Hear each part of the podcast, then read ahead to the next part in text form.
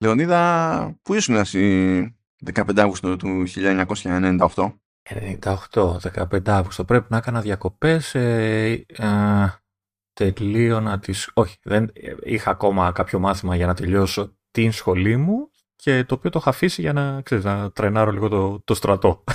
Αυτό. Δε, τι, γιατί εσύ τι έκανες; Οπότε ήσουν σε cool φάση, ας το πούμε. Ναι, ναι, ήμουν, ήμουν OK. Okay. Κάπως έτσι. Εγώ, κοίταξε, τε, λοιπόν, εκεί, ναι, τότε ήμουνα, μόλις είχα κλείσει τα 14.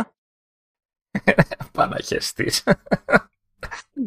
Δεν ήταν επιλογή μου, Λεωνίδα. Mm. Δεν φταίω εγώ για αυτή την ιστορία. Mm. Τότε μόλις είχα κλείσει, ήταν λίγες μέρες χοντρικά που είχα κλείσει, λιγότερο από μήνας τέλος πάντων, που είχα πατήσει εκεί τα 14 και ήμουν και στη φάση που ε, δεν είχα προλάβει ακόμη να κλείσω χρόνο με το πρώτο δικό μου PC. Ε, PC, PC, Windows δηλαδή. Δεν ήσουν από τότε καμένος. Όχι, γιατί πρώτο σύστημα που πήρα ήταν το 1997 και η λογική ήταν, τότε είχε γίνει και το εξής περίεργο. Ε, ήταν σαφές, υποτίθεται, ότι ως παιδί καλό είναι να μάθεις πέντε πράγματα, μπορείς ε, πώς θα σου πω, να αντιμετωπίσεις έναν υπολογιστή που έχεις μπροστά σου σαν να μην είναι το στιέρα. Ε, οπότε ε, είχα πει, δεν θυμάμαι, που, κάπου εδώ κοντά στο σπίτι τέλος πάντων έπαιζε κάτι σαν ξέρεις πώς κάνεις φροντιστήριο αγγλικά και τα λοιπά, λέμε τώρα. Mm, Ε, που ήταν όμως το παιδί μου για computing, για παιδιά όμως. Ήταν στημένο για, ξέρεις, για παιδιά, εφήβους και τα λοιπά. Και το πρόβλημα με αυτή την ιστορία είναι ότι όταν πηγαίνεις και ασχολείσαι μία φορά την εβδομάδα, ξέρω εγώ, δύο ώρες, τρεις, δεν θυμάμαι πόσο ήταν, με ένα λειτουργικό σύστημα, είναι λίγο δύσκολο να σου μείνουν πράγματα μέχρι την επόμενη φορά. Ναι, άμα δεν έχεις να τα πειράξεις λίγο να τα, τα αυτόσεις, ναι. Και δηλαδή ενώ ξεκίνησα έτσι, έβλεπα ότι δεν. Δηλαδή ε, υπήρχε μια δυσκολία στην αφομοίωση που δεν κρεμόταν από το αν ήταν ok το μάθημα, ξέρω εγώ, εκεί και τα λοιπά.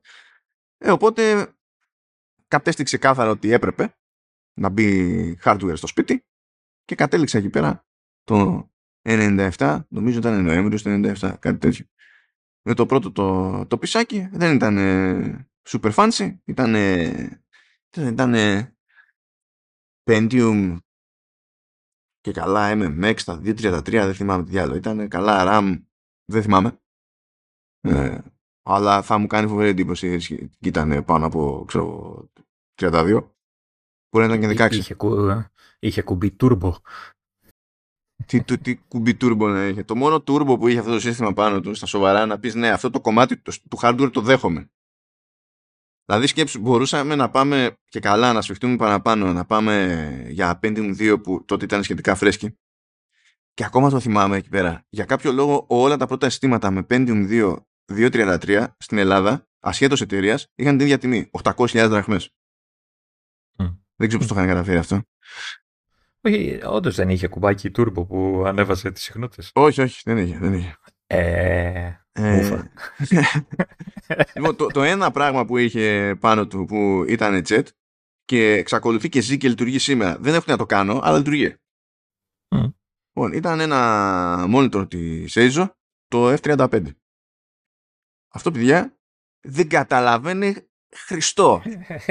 Νομίζω είναι το πιο κλασικό monitor του Eizo, έτσι, δηλαδή... Εντάξει. Χριστό, αφού το έβαλα τέτοιο, το, δηλαδή το, το ξέθαψα σχετικά πρόσφατα, το έβαλα μπρίζα και τέτοια και αυτό εξακολουθεί και είναι στο σήμα του. Λες τι κρίμα που δεν μπορώ να κάνω τίποτα και ακόμα και αν μπορώ να σε κάνω κάτι, λες τώρα γιατί να έχω αυτό το, ε, το πολυβόλο ηλεκτρονείο να μου τάξει το ξέβει στη μούρη. Αν και τι ζημιά έχω πάρει σε αυτή τη ζωή, δεν χρειάζεται κι άλλο. ναι, ξέρεις. Γιατί ε, δεν συνδέεις το Mac σου με VGA. Αυτά τα αφήνω για κάτι λογιστές, Λεωνίδα, που έχουν death wish. που βγάλουν άκρη μόνοι τους εκεί πέρα. Ε, τώρα, και αυτό τώρα για, το, για την εποχή του ήταν legit soy monitor. Δηλαδή παίζει τα μισά λεφτά, ξέρω εγώ, να πηγαίνεις στο monitor.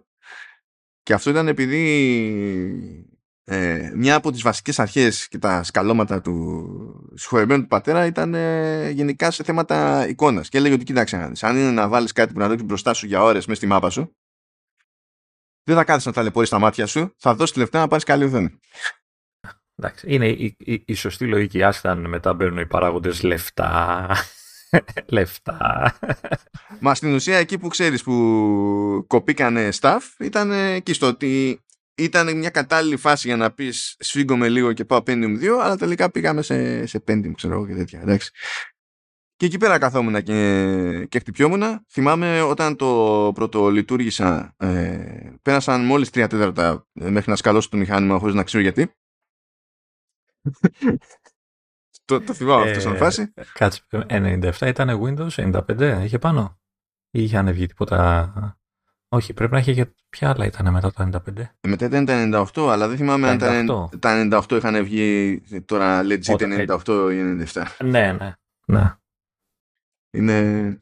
Έχω σκάλα τώρα, ε, το, το θυμάμαι. Ε, εγώ πάλι, εντάξει, έχω ζήσει όλη την επανάσταση στο Windows έτσι από 3.1 και, και μετά. Δεν, δεν είχα ασχοληθεί με τα DOS, ας το πούμε, παραθυρικό Ό, Όχι, θα ήταν με 95, γιατί βλέπω ότι τα 98 βγήκαν όντως σχεδόν στη μέση του 98, οπότε... Αλλά αυτό που θυμάμαι είναι ότι την αναβάθμιση την έκανα μπαμ μπαμ, δεν καθόμουν και περίμενα δηλαδή, όπως και μετά, ξέρω εγώ.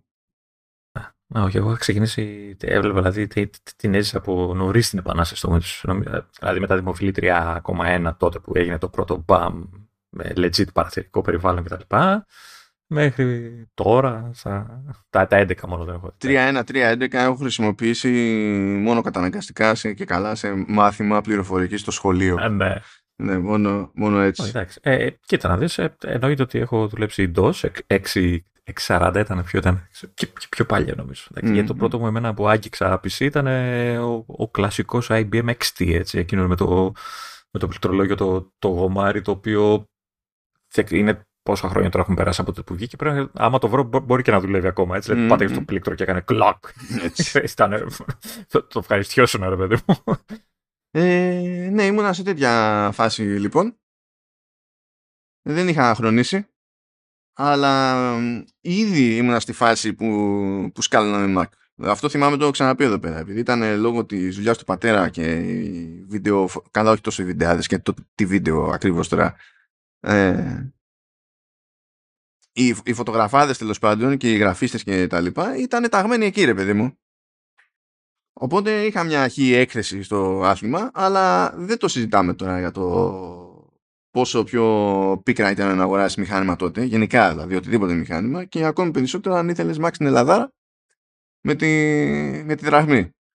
Δηλαδή τώρα καθόμαστε και παραπονιόμαστε όταν παίζει, ξέρεις, η ισοτιμία του ευρώ και αλλάζουν οι τιμές, τότε ήταν φάση random. Δεν μπορείς να θεωρείς τίποτα προβλεπές σαν διάστημα. Ήταν ό,τι να είναι. Ήταν και ωραίες εποχές που πηγαίναμε από υποτίμηση της δραχμής σε υποτίμηση της δραχμής. Ήταν, ήτανε cool τυπάκια. Αλλά αυτό που θυμάμαι, Λεωνίδα, ήταν ε, η απορία μου για το πώς είναι δυνατόν η Apple και κάθε Apple στη λύκη ε, να κυκλοφορεί μηχάνημα 15 Αυγούστου. Δεν είχα ενημερωθεί επαρκώς ότι ο υπόλοιπος πλανήτης δεν ενδιαφέρεται για το concept του 15 Αυγούστου. και γενικά για τον Αύγουστο. Έτσι, δηλαδή, νομίζω αυτό είναι δικό μας μοναδικό ε, χαρακτηριστικό. Δηλαδή, έτσι και πεις σε κάποιον ε, ξένο που δεν έχει επαφή με Ελλάδα έτσι, ιδιαίτερη, ότι ξέρεις τι, σου πει, ξέρω εγώ, ότι ξέρεις τι, τυχαίνει να χρειαστεί να κάνω μια δουλειά στο δημόσιο τον Αύγουστο στην Ελλάδα και αρχίσει και γελάς εσύ, ε, θα σε κοιτάει με απόρρια. Έτσι, δηλαδή, θα σου πει γιατί, μα γιατί, μα εγώ έχω μια δουλειά να κάνω στην Ελλάδα. ναι, ναι. Ό,τι πείτε. ναι, απλά, απλά δεν ενδιαφέρει κανένας άλλος. Δηλαδή, εντάξει. Ναι. Τι, τι, να του πεις ότι, ότι έχεις μπει σε δημόσια υπηρεσία Αύγουστο μήνα για να κάνεις ε, δουλειά και μπαίνεις και είναι σβηστά τα φώτα. Ανοιχτή υπηρεσία. σβηστά τα φώτα και κανείς θα αγγίσει, έτσι. Ναι, κάπου, κάπου έχει πεταχτεί το παιδί. Ξέρεις. Όχι, όχι, εκεί ήταν από πίσω και κοιμόταν κάπου. ήταν προφανές αυτό γιατί μόλις φώναξες, ε, πετάγεται κάπου, κάπου από κάποια γωνία. Αλλά εντάξει, τι να καταλάβει τώρα ένας ε, φυσιολογικός άνθρωπος με φυσιολογικό κράτος και τα λοιπά. Έτσι. Ε, τώρα κι εσύ. Ναι. Ωραία. Καλά ήταν λοιπόν. Ναι, 15 Αυγούστου λοιπόν, 1998, βγήκε ο πρώτος iMac. Είχε ανακοινωθεί νωρίτερα μέσα στο έτος. ε, που μου αρέσει γιατί το μοτίβο αυτό εξακολουθεί και ισχύει και στην τρέχουσα Apple. Ότι όταν έχουμε να δείξουμε κάτι τελείως άλλο, το προανακοινώνουμε, διότι κάποια στιγμή πρέπει να δηλώσουμε τους κωδικούς εγώ, στο, στην FCC και θα καρφωθούμε έτσι κι αλλιώς. Οπότε το ανακοινώνουμε και το παρουσιάζουμε μήνες πριν, ξεκινάει το τζέρτζελο και κάποια στιγμή κυκλοφορεί. Αλλά αυτό συμβαίνει μόνο στην πρώτη γενιά. Mm. Από εκεί και πέρα στις επόμενες το πηγαίνουμε πιο, πιο γιούχο. Ε, εσύ πήρες τότε χαμπάρι, γενικά είχες πάρει χαμπάρι εγκαίρως το concept του, του iMac. Δεν λέμε τώρα για το 15 Αύγουστο, γιατί το 15 Αύγουστο ήταν που κυκλοφόρησε. Είχε γίνει το τζέρτζελο από την Άνοιξη, υποτίθεται. Όχι, όχι, δεν, δεν είχα καμία επαφή. Ε, εντάξει, τον είδα το, τον υπολογιστή, έτυχε και τον είχα δει τότε τον υπολογιστή σε κάποια βιτρίνα και αυτά κτλ. Αλλά δεν είχα πάρει χαμπάρι καθόλου ούτε το τζέρτζελο και φυσικά δεν είχα και καμία ιδέα του τι σήμαινε αυτό το πράγμα ή τι θα σήμαινε αυτό το πράγμα για την, για την εταιρεία, αλλά και για το computing γενικότερα, ρε παιδί μου. Ε, δεν, δεν, είχα καμία. Ε, η φάση είναι ότι νομίζω ε, με σένα άρχισα να έχω κοντά έτσι, επαφή με Apple έτσι, στα περιοδικά που ήμασταν και τα λοιπά και, και αναγκαστικά που τα χρησιμοποιούσαμε τότε στα περιοδικά αλλά έτσι κοντά κοντά άνθρωπο καμένο με Apple ε, ήσουν ο πρώτος νομίζω που είχα γνωρίσει. Καλά αποκλείεται γιατί εγώ σε πέτυχα να μου πεις τώρα ναι εντάξει ήταν μερικά χρόνια μετά αλλά όταν έφτασα εγώ στη Hyperpress με το GamePro και τέτοια το, στο, στο παραδίπλα ε, δωμάτιο που ήταν ε, το ατελιέ και εκεί πέρα έπαιζε Mac είχαμε το Λιουμποφ που έδινε πόνο μεταξύ άλλων. Ναι, ναι, εντάξει δεν είχα την ε, τέτοια σχέση εγώ τότε ε, αλλά πιο κοντά ήσουν εσύ ρε παιδί μου δηλαδή άρχισα και και, και με ενοχλούσαν πράγματα που, ε, που έδειχνες. Ε, έβλεπα και τον άλλον το, τον Ηλία από το Vertical. Όταν του δείχνει πράγματα ξέρεις, που σήκωνε το φρύδι, το χαρακτηριστικό κτλ. Ε, αλλά ναι, οπότε το πιστώνω σε σένα το, έτσι, το πρώτο, ας πούμε, την πρώτη, το πρώτο άνοιγμα της όρεξης, ας το πούμε. Εννοείς τώρα για τον, για τον Nime, όχι γενικότερα, γιατί... Γενικά για, γενικά για Apple. Και... Γιατί με Mac γινόταν η δουλειά αυτό τέτοιο. Στο... Ναι, ναι, ε, το, ε, εκεί δούλευα με Mac, εννοείται, εντάξει, ήταν ένα... Ήταν, ήταν μια επαφή ρε παιδί μου, αλλά επειδή ήταν δουλειά, ήταν πολύ διεκπαιρεωτικό το, το, το, όλο ζήτημα. Έτσι. Και μιλάμε και τώρα και για Mac που ήταν, τότε ήταν ήδη πολύ παλιά. Έτσι. Μιλάμε για Mac του, με, με Motorola πάνω επεξεργαστές, 6840, 30, ξέρω τι ήταν. Τι Εγώ πέτυχα την επόμενη φουρνιά όταν ήρθα. Είχε, είχα αλλάξει δηλαδή μία φορά. Α, όχι, είχα, είχα πετύχει από Motorola μέχρι κάποια στιγμή και πάρω PC είχε φέρει κάποια ξεχάσμενα από το ατελείο που τα Ναι, εγώ, εγώ τα πάρω PC πέτυχα, αλλά ήρθα από ό,τι ήταν το 2003 και τα μοντέλα, ξέρω εγώ, ήταν. Ε, το, το, νεότερο ήταν το 94 ή το 95 ήταν το, το ναι, ναι, ναι, ναι. Όχι, ε, ε, να, να θυμίσω ότι το, το, το, το, το Mac που είχα κάποια στιγμή μπροστά μου εκεί ήταν Mac που είχε συντηρώ Wow. Αλλά το Tray ήταν αποσπόμενο. Ναι, αυτό τα παλιά τα χρόνια συνέβαινε. Ναι, ισχύει. Ε, ναι, ναι. Ε, για να καταλάβουν δηλαδή πόσο παλιά. Δηλαδή έβγαζες θήκη μέσα από το drive, θήκη με καπάκι, έβαζες το CD μέσα και την ξανάβαζες όλοι μαζί. Ε, οπότε καταλαβαίνετε. Ε, οπότε δε, ε, δεν είχα, να το πω, καλή επαφή γιατί μιλάμε τώρα για μηχάνημα το οποίο προσπαθούσε να δουλέψεις ε, πράγματα που δεν είχε φτιαχτεί για αυτό το πράγμα, ρε παιδί μου. Έτσι, δηλαδή με το ζόρι είχαμε ίντερνετ, με το ζόρι είχαμε spell checking. Έτσι. Είχε, είχε, είχε, είχε διάφορα πράγματα. Οπότε Βάλε τη δισκέτα για να δουλέψει το spell checking. ναι, ναι, δεν ήταν πολύ ομαλή η επαφή τότε, ας πούμε. Οπότε δεν είχα έτσι, θετι, όχι θετικές Μάλλον α, ε, άλλαξα λίγο την, ε, τη φάση όταν ε, αυτό που έχουμε ξαναπεί, όταν πλέον καταφέραμε και πήραμε PC έτσι, τα οποία και αυτά ήταν χρέπια βέβαια, ε, τα οποία καταφέραν, παρόλο που ήταν πιο σύγχρονα μηχανήματα, καταφέραν να κολλάνε πιο πολύ από τα τότε Mac. Οπότε εκεί λίγο έκανε ένα κλικ. αυτό, αυτό είναι το φοβερό, γιατί τότε εκείνη την εποχή, μέχρι να έρθει το, το Mac OS X, που υποτίθεται ότι είναι η βάση των όλων από τότε μέχρι και σήμερα, η, ε, το ας το πούμε Mac OS Classic ε, ήταν ανίκανο για διάφορα πράγματα μεταξύ αυτών το multitasking που ε, ως, προς, ως, ως προς αυτό είχε ξεπεραστεί από τα, από τα Windows και ζωρίστηκε πάρα πολύ Apple παρασκηνιακά να προσαρμοστεί. Δηλαδή είχαν γίνει απόπειρες για νέο λειτουργικό, είχε, είχαν, είχε μισθωθεί και εξωτερική εταιρεία για να βάλει χέρι για τη δημιουργία νέου λειτουργικού, ποτέ δεν ήταν ακριβώς όπως έπρεπε κτλ. Και όταν ήρθε η ώρα και φτάσαμε στο Mac OS X, φτάσαμε επειδή η Apple αγόρασε την Next μαζί με το Jobs και το Next Step OS που είχαν εκεί πέρα έγινε η βάση για το Mac OS X, οπότε ξεκινήσαμε με μια βάση έτοιμη κτλ. Ήταν ένας αχταρμάς. Τι σήμαινε αυτό στην πράξη όταν ήμασταν εμείς στο Game Pro και ήμασταν εκεί με PowerPC κτλ. Ανοίγεις Word, γράφεις. Λες, όχι, θέλω να τσεκάρω κάτι στο web. Πρέπει να ανοίξω ε, ξέρω εγώ, Internet Explorer ή Netscape ή, ή ό,τι να είναι. Ναι. Αυτά τα πράγματα δεν μπορούν να γίνουν παράλληλα. Κλείνει Word. Ναι, μπορείς να προσπαθήσει να το κάνεις παράλληλα. Το σύστημα δεν θα σου πει δεν σε αφήνω καν να προσπαθήσεις, αλλά μόλις προσπαθήσεις θα σου πει μάντεψε τι κράσαρε. το αμέσως προηγούμενο. Δεν ήταν ότι διαλυόταν ολόκληρο το σύστημα, αλλά όταν ήρθαν τα χρέπια Windows PC που μας δώσανε για καλύτερα, εκείνα είχαν το ταλέντο ενώ την παλεύανε πολύ περισσότερο με multitasking εκεί αυτοκτονούσε randomly όλο το σύστημα, ας πούμε. Έφτανε σε μια φάση και λέγε δεν πιστεύω να με χρειάζεστε.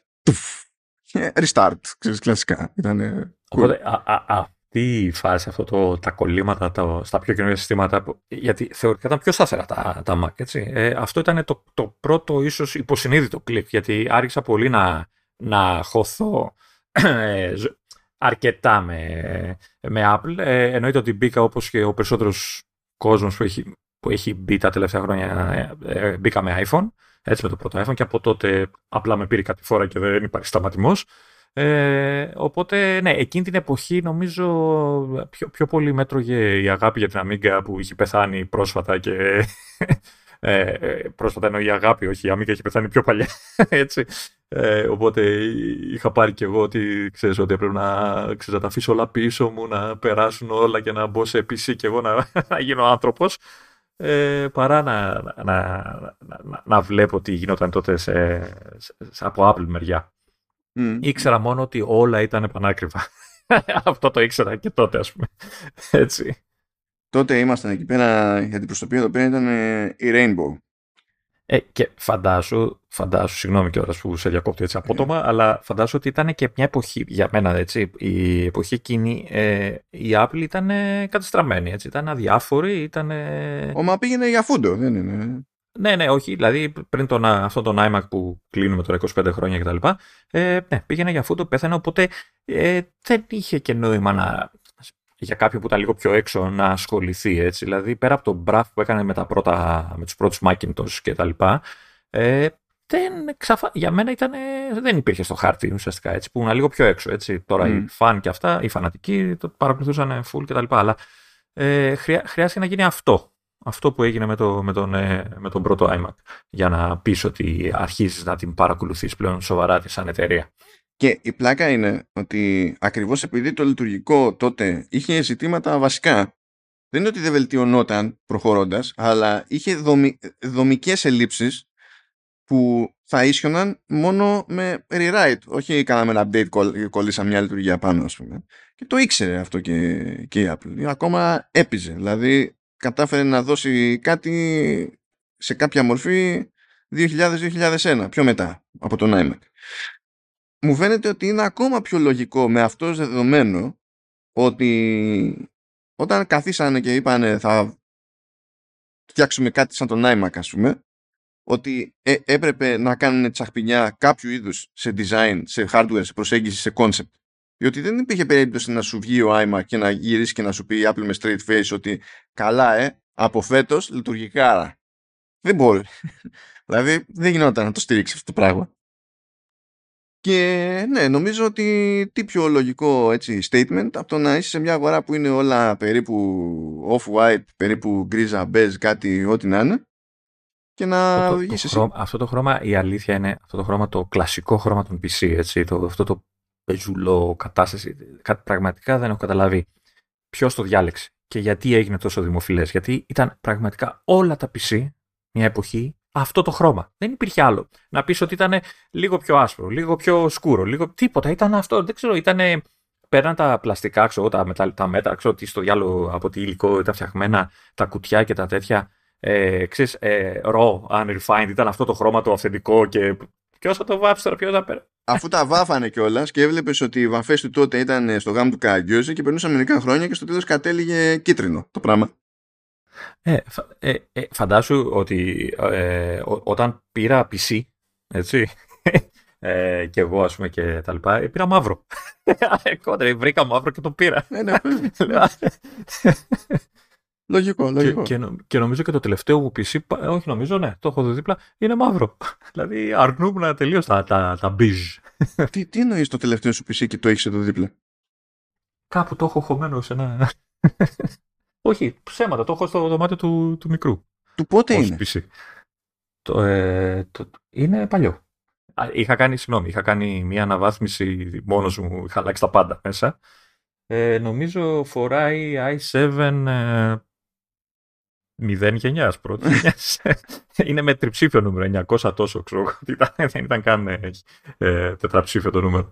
Ε, εντάξει, του είχα βάλει κάποια καρτούλα τότε, αλλά από τότε ναι, υπάρχει ακόμα ζει. Δεν μπορώ να πω. Ζει. Αλλά ήταν και αυτό μαύρο για να καταλάβεις δηλαδή, το, το, το, το, την, την άρνηση που είχα με το, με το χρώμα αυτό το απέσιο που είχα τα, τα PC τότε. Οπότε βγαίνει παιδιά εκεί πέρα, εμφανίζεται ο iMac και έχει εκεί το λεγόμενο Bondi Blue το οποίο είναι γαλαζοπράσινο ε, για να θυμίζει τις αντίστοιχες ακτές στη, στην Αυστραλία και καλό με ημιδιαφανή πλαστικά και τέτοια ήταν, ήταν πλαστικό, έτσι, ήταν πλαστικό. Ήταν όλο πλαστικό από ό,τι βλέπω. Ναι, ήταν όλο πλαστικό. Για σκέψου, μιλάμε για εποχή που ε, κάνοντας το επόμενο βήμα στο design η Apple έβγαινε από το μέταλλο και είπε «Χα, πλαστικό». Γιατί έπρεπε τώρα μέσα σε όλα, έτσι, αυτοί, ε, ακριβώς επειδή πηγαίνανε για φούντο, πρέπει να έχουν, είχαν κατά νου και το κοστολόγιο. Και το κόστος. Δηλαδή, δεν είναι ότι πήγανε για μούφα πλαστικά, αλλά άλλο το πλαστικό, ε, άλλο το μέταλλο. Δηλαδή, όπως και να το κάνεις. Και συν τοις άλλοις, άμα το concept σου είναι θα πάω με διαφάνεια ή περίπου διαφάνεια, ε, πιστεύω ότι είναι αυτονόητο ότι δεν μπορείς να το κάνεις με το μέταλλο. Λέμε τώρα, μια σκέψη, ξέρω εγώ, στην όλη φάση. Οπότε θες, δεν θες, ξέρω εγώ, θα πας εκεί πέρα με το, με το ρημάδι το, το πράγμα. Να, να οριοθετήσουμε λίγο την κατάσταση. Αυτό υποτίθεται ότι ήταν το, το πρώτο μεγάλο λανσάρισμα που έκανε η Apple μετά την επαναφορά του Steve Jobs και αφού ο Steve Jobs είπε, παιδιά κοιτάξτε να δείτε, βλέπετε όλα τα υπόλοιπα προϊόντα που έχουμε. Φούντο. Φούντο, έτσι όπως είναι. Και πηγαίνει, αυτό είναι και θρηλυκό στιγμιότυπο, φτιάχνει ένα τετράγωνο και το χωρίζει στα τέσσερα και λέει δύο λάπτοπ, δύο desktop. Ε, ένα και ένα για consumer, ένα και ένα για pro. Εντάξει. Εντάξει. Τέλος, αυτά δεν θα φτιάχνουμε 500 ιδέες και δεν μπορούμε να κουμαντάρουμε τίποτα. Θα πάμε φυλακή. Απλά πάμε και δίνουμε πόνο. Οπότε η λογική ήταν εκεί ότι έχουμε τον iMac, ύστερα ήρθε το iBook, αυτά ήταν τα consumer, και από την άλλη μπάντα ε, είχαμε PowerMac και, και PowerBook. Ε, αυτός, αυτός ήταν ο βασικός διαχωρισμός. Αλλά το πρώτο λανσάρισμα του στυλ είναι φτιάξαμε κάτι τελείως νέο, δεν πήραμε ένα προηγούμενο και το πειράξαμε λίγο και τέτοια. Ήταν ο iMac με επεξεργαστής G3 της IBM. Από τότε που IBM έκανε τον κόπο. Πώς το έλεγες στο laptop το consumer, πώς το λέγανε; iBook.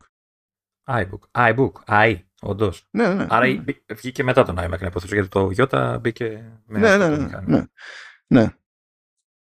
Και μια... Ωραία, τότε. Να, το Καλά. Ε, πριν πούμε για το όνομα, να πούμε λίγο για τη, για τη φάση. Ότι είναι επίσης και το πρώτο ε, προϊόν το οποίο πήρε παραμάσχαλα, ενώ ήταν ήδη εκεί, ήταν ήδη κάποια χρόνια εκεί, πήρε παραμάσχαλα ο Τζόνι Άιβ. Ε, πρέπει να ήταν το πρώτο του ε, αυτό ε, ολο, ολοκληρωμένο σχέδιο, δηλαδή σίγουρα θα έκανε άλλα πράγματα, αλλά αυτό ήταν το πρώτο του έτσι total design, ας το πούμε, κάπως έτσι. Ναι, από την άποψη ότι ε, στην αρχή βασικά ο Άιβ ήθελε να σκοτεί και να φύγει και ξενερώσει με τη ζωή του. Ε, αλλά τέλος πάντων τα βρήκε εκεί πέρα σχετικά γρήγορα με τον Jobs. Πήρε κεφάλι. Οπότε στην ουσία είναι το πρώτο, στη, με τη, το πρώτο του με τη λογική ότι ήταν και επικεφαλής της ομάδας, έτσι. Οπότε αυτός έκανε τα κουμάντα. Και εκείνος στην τελική ε, κινήθηκε προς αυτή τη λογική, αυτό το, το σχέδιο γενικά και τέτοια. Σαν, σαν φάση. Αλλά από τα αστεία της υπόθεσης είναι ότι το αρχικό πλάνο για τον iMac δεν ήταν να είναι ένα πράγμα all in one. Η αρχική σκέψη ήταν να γίνει τερματικό. Να έχει δηλαδή πύργο δίπλα. Όχι, να είναι κάτι που συνδέεται σε κάτι άλλο. Α, OK. Okay. Να είναι σαν αυτά που λέγαμε παλιά και καλά τα, τα blades, server blades, ξέρω εγώ, ή edge computing. Καλά, edge computing το λέμε και τώρα και εννοούμε τέλος πάντων για το computing που γίνεται στη, στο τελευταίο στάδιο της αλυσίδας που είναι το hardware του καταναλωτή. Αλλά τέλος πάντων, okay. Ότι ξέρεις, δεν θα είχε σκληρό δίσκο δικό του, ξέρω εγώ και τέτοια, και ότι ό,τι θα το κάνει θα το κάνει μέσω δικτύου και τα λοιπά και θα κούμπονε κάπου αλλού. Και ο στόχος ήταν να είναι κάτι πολύ όσο πιο προσιτό γίνεται από, ξέρεις, να μπορεί να το αγοράσει πιο εύκολα κτλ. Στην πορεία αλλάξανε γνώμη, γιατί όσο το παλεύανε αυτό το πράγμα, είδανε ότι ανάλογες προσπάθειες στην αγορά δεν τραβάγανε με τίποτα. Και τώρα δεν ξέρω, καλά, εσύ σίγουρα έχεις πέσει σε τέτοιο σενάριο χρήσης. Έχεις χρησιμοποιήσει τη ζωή αυτή υπολογιστή που στην ουσία δεν έχει ε, local storage, ας πούμε, και απλά λειτουργεί κάπου αλλού. Ε, από τη δική μου τη φουρνιά πιστεύω ότι οι περισσότεροι το πιο πιθανό να το έχουν πετύχει σε σχολικά εργαστήρια Δηλαδή, ε, εκεί που έλεγα όπου ήμουν με 3.11, αυτό έπαιζε. Δηλαδή, ε, ε, έτρεχαν, αλλά δεν υπήρχε local storage. Υπήρχε ένα σερβερ εκεί πέρα που έκανε όλα τα πέρα Στον ίδιο χώρο, βέβαια. Δεν πρέπει, δεν πρέπει να έχω τύχη να έχω τέτοιο πράγμα. Δηλαδή, εντάξει, προσωπικό στο σπίτι, ας ήταν όλα local, αλλά δεν θυμάμαι να. Ε, τι εννοούμε τώρα δεν είχε local storage, δηλαδή τι, ο Spectrum, ας πούμε, που δεν είχε όντως local storage, είχε καστόφωνο δίπλα. Όχι, η λογική είναι ότι σου στρίμαρε το, τα δεδομένα από κάπου αλλού πάνω στο LAN. Μέσω δικτύου. Ναι, ναι. Δεν, δεν είχα κάτι τέτοιο. Απλά τότε μιλούσαμε για LAN, έτσι. Δεν τι να σου στριμάρει ναι, μέσω ναι. τέτοιο. Γιατί μου έχει τύχει γι' αυτό να σου στριμάρει τα πάντα. Τα πάντα. Δηλαδή να είναι αυτό που έχεις μπροστά σου να είναι μόνο μια οθόνη και ένα keyboard και να είναι το, το interfacing μόνο. Αλλά όλη η πληροφορία, όλη η πληροφορία να στριμάρεται από σερβερ που είναι offsite. Σαν remote desktop, ας το πούμε κάπως έτσι. Ε, ναι, αλλά δεν είναι ότι κουμπώνεις ένα άλλο σύστημα και σου δείχνει τι βλέπει, ξέρεις, ο ναι, άλλος εκεί ναι. που είναι local. Ε, είναι ότι ε, πραγματικά ήταν σαν να έχεις το σκληρό σου δίσκο σε, ε, σε, άλλο, σε άλλο χώρο. Σε άλλες διταγμένες τελείε, ρε παιδί μου, και τα πάντα να ναι. περνάνε μέσω του, του δικτύου. Αυτό το έζησα. Το έζησα. Ήταν πολύ ωραία εμπειρία. Το έζησα στο στρατό με modem 14400. Και αυτό έκανε τα πέρα Ήταν εκείνες οι εποχές που πληκτρολογούσα μια πρόταση, μπούκωνα το τοπικό buffer, άρχισε να βαράει μπιπ, μπιπ, μπιπ, μπιπ, μπιπ, και έπρεπε να περιμένω, κοιτάζοντας στο monitor, για να εμφανιστούν οι χαρακτήρες που είχα ήδη πατήσει, να δω πού μπούκωσε και να συνεχίσω από εκεί. Αυτό ήταν, ήταν μαγικό. Ήταν μαγικό. Και είχαμε άλλα ωραία εκεί που έπρεπε να, να κάνεις δύο τελείως διαφορετικά πράγματα αλλά στο ίδιο σύστημα πάνω και φυσικά δεν γίνονται να κάνεις παράλληλα που να έχεις το Θεό Μπάρμπα και από πάλι απομακρυσμένα στην πραγματικότητα και όλα τα δεδομένα πηγαίνουν, ε, πήγαιναν πέρα δόθε στην ναυτική διοίκηση Αιγαίου. Και από τις αγαπημένες μου φάσεις ήταν που ενώ ξέρουν τι συστήματα έχεις, ξέρουν ότι ε, δεν γίνεται να κάνεις δύο πράγματα ταυτόχρονα. Γιατί δεν, δεν θέλει το μηχάνημα. Δεν, δεν, δεν απόκειται σε σένα παίρνανε τηλέφωνα και σε κράζανε γιατί ενώ κάνεις το ένα δεν έχει γίνει ήδη και το άλλο. Εντάξει. Περνούσα καλά με την ναυτική διοίκηση Αιγαίου. Πώς δεν έφαγα φυλακή δεν ξέρω. Δηλαδή οι συζητήσεις με τον αξιωματικό υπηρεσία στην ναυτική διοίκηση που με έκραζε για αυτή τη φοβερή μου κολυσιεργία. Που, κολυσιεργία που περίμενα να μου κάνει τη χάρη το, το μηχάνημα, έτσι. Δηλαδή, εγώ είχα κνευριστεί ήδη από την όλη φάση. Και ε, πρέπει να, μου φύγανε διάφορες ατάκες. Στο στυλ, ε, έλα εδώ κάτω μόνος σου ε, τι θα γίνει με αυτή την ιστορία. Τι, α, για να σας εξηγήσω πρέπει να το γυρίσω σε κρύπτο, τι δεν καταλαβαίνετε. Μόνο τότε σκιαζόντουσαν. Μόλις τους έλεγες ότι καθυστερώ να κάνω αυτό που μου είπες, επειδή προέχει άλλο πράγμα που για να σου το εξηγήσω πρέπει να το γυρίσουμε σε κρύπτο, τότε πήγαινε τους κατώ στην κάλτσα και σου λέγανε Α, αυτός μπορεί να το, να το, το σοβαρολογεί. Ωραίες εποχές. Ναι, OK. Okay. Παιδιά, να στριμάρετε τώρα, σκεφτείτε. Ε, ε, περιβάλλον τύπου DOS ήταν στην πραγματικότητα αλλά όλη η πληροφορία να μην υπάρχει εκεί που είστε, να μην αποθηκεύετε τίποτα εκεί που είστε, όλα τα read and write να γίνονται με το lag του σύμπαντος μέσα από military grade 14 monitor. Ναι, monitor, ε, modem. Και όταν λέω military grade, παιδιά αυτό ήταν και φονικό όπλο, ε. Δηλαδή, το, το πιάνες. Σε τσιμέντο ήταν μέσα. Ήταν μέταλλο, ήταν μεγάλο, ήταν τούβλο και άνοιγες σαν τα κεφάλια. Δηλαδή, το, αυτό το σέβομαι, διότι λες ακόμα και αν δεν καταφέρει να ανοίξει η γραμμή, θα ανοίξει κεφάλι. Κάτι θα ανοίξει. αυτό το μοντέμ. Ήταν σουρεάλ σαν φάση. Αλλά τέλος πάντων έτσι είχαν φανταστεί σε πρώτη φάση το, το iMac, αλλά είδαν ότι παρόμοιες προσπάθειες στην αγορά δεν πηγαίνανε πουθενά, δεν γούσταρε ο κόσμος. Άρα σκέφτηκε ο Jobs ότι δεν ήταν η καλύτερη προσέγγιση για να πεις ότι δίνω κάτι προσιτό.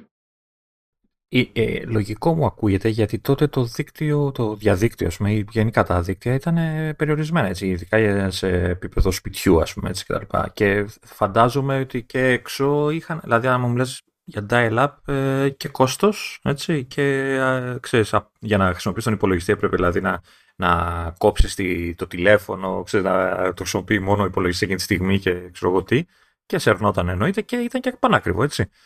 Ε, οπότε, μάλλον καλά κάνανε που δεν το προχωρήσαν έτσι. Ναι, δεν το, δεν το συζητάμε. Καλά κάνανε. Θα ήταν καταστροφικό διαφορετικά.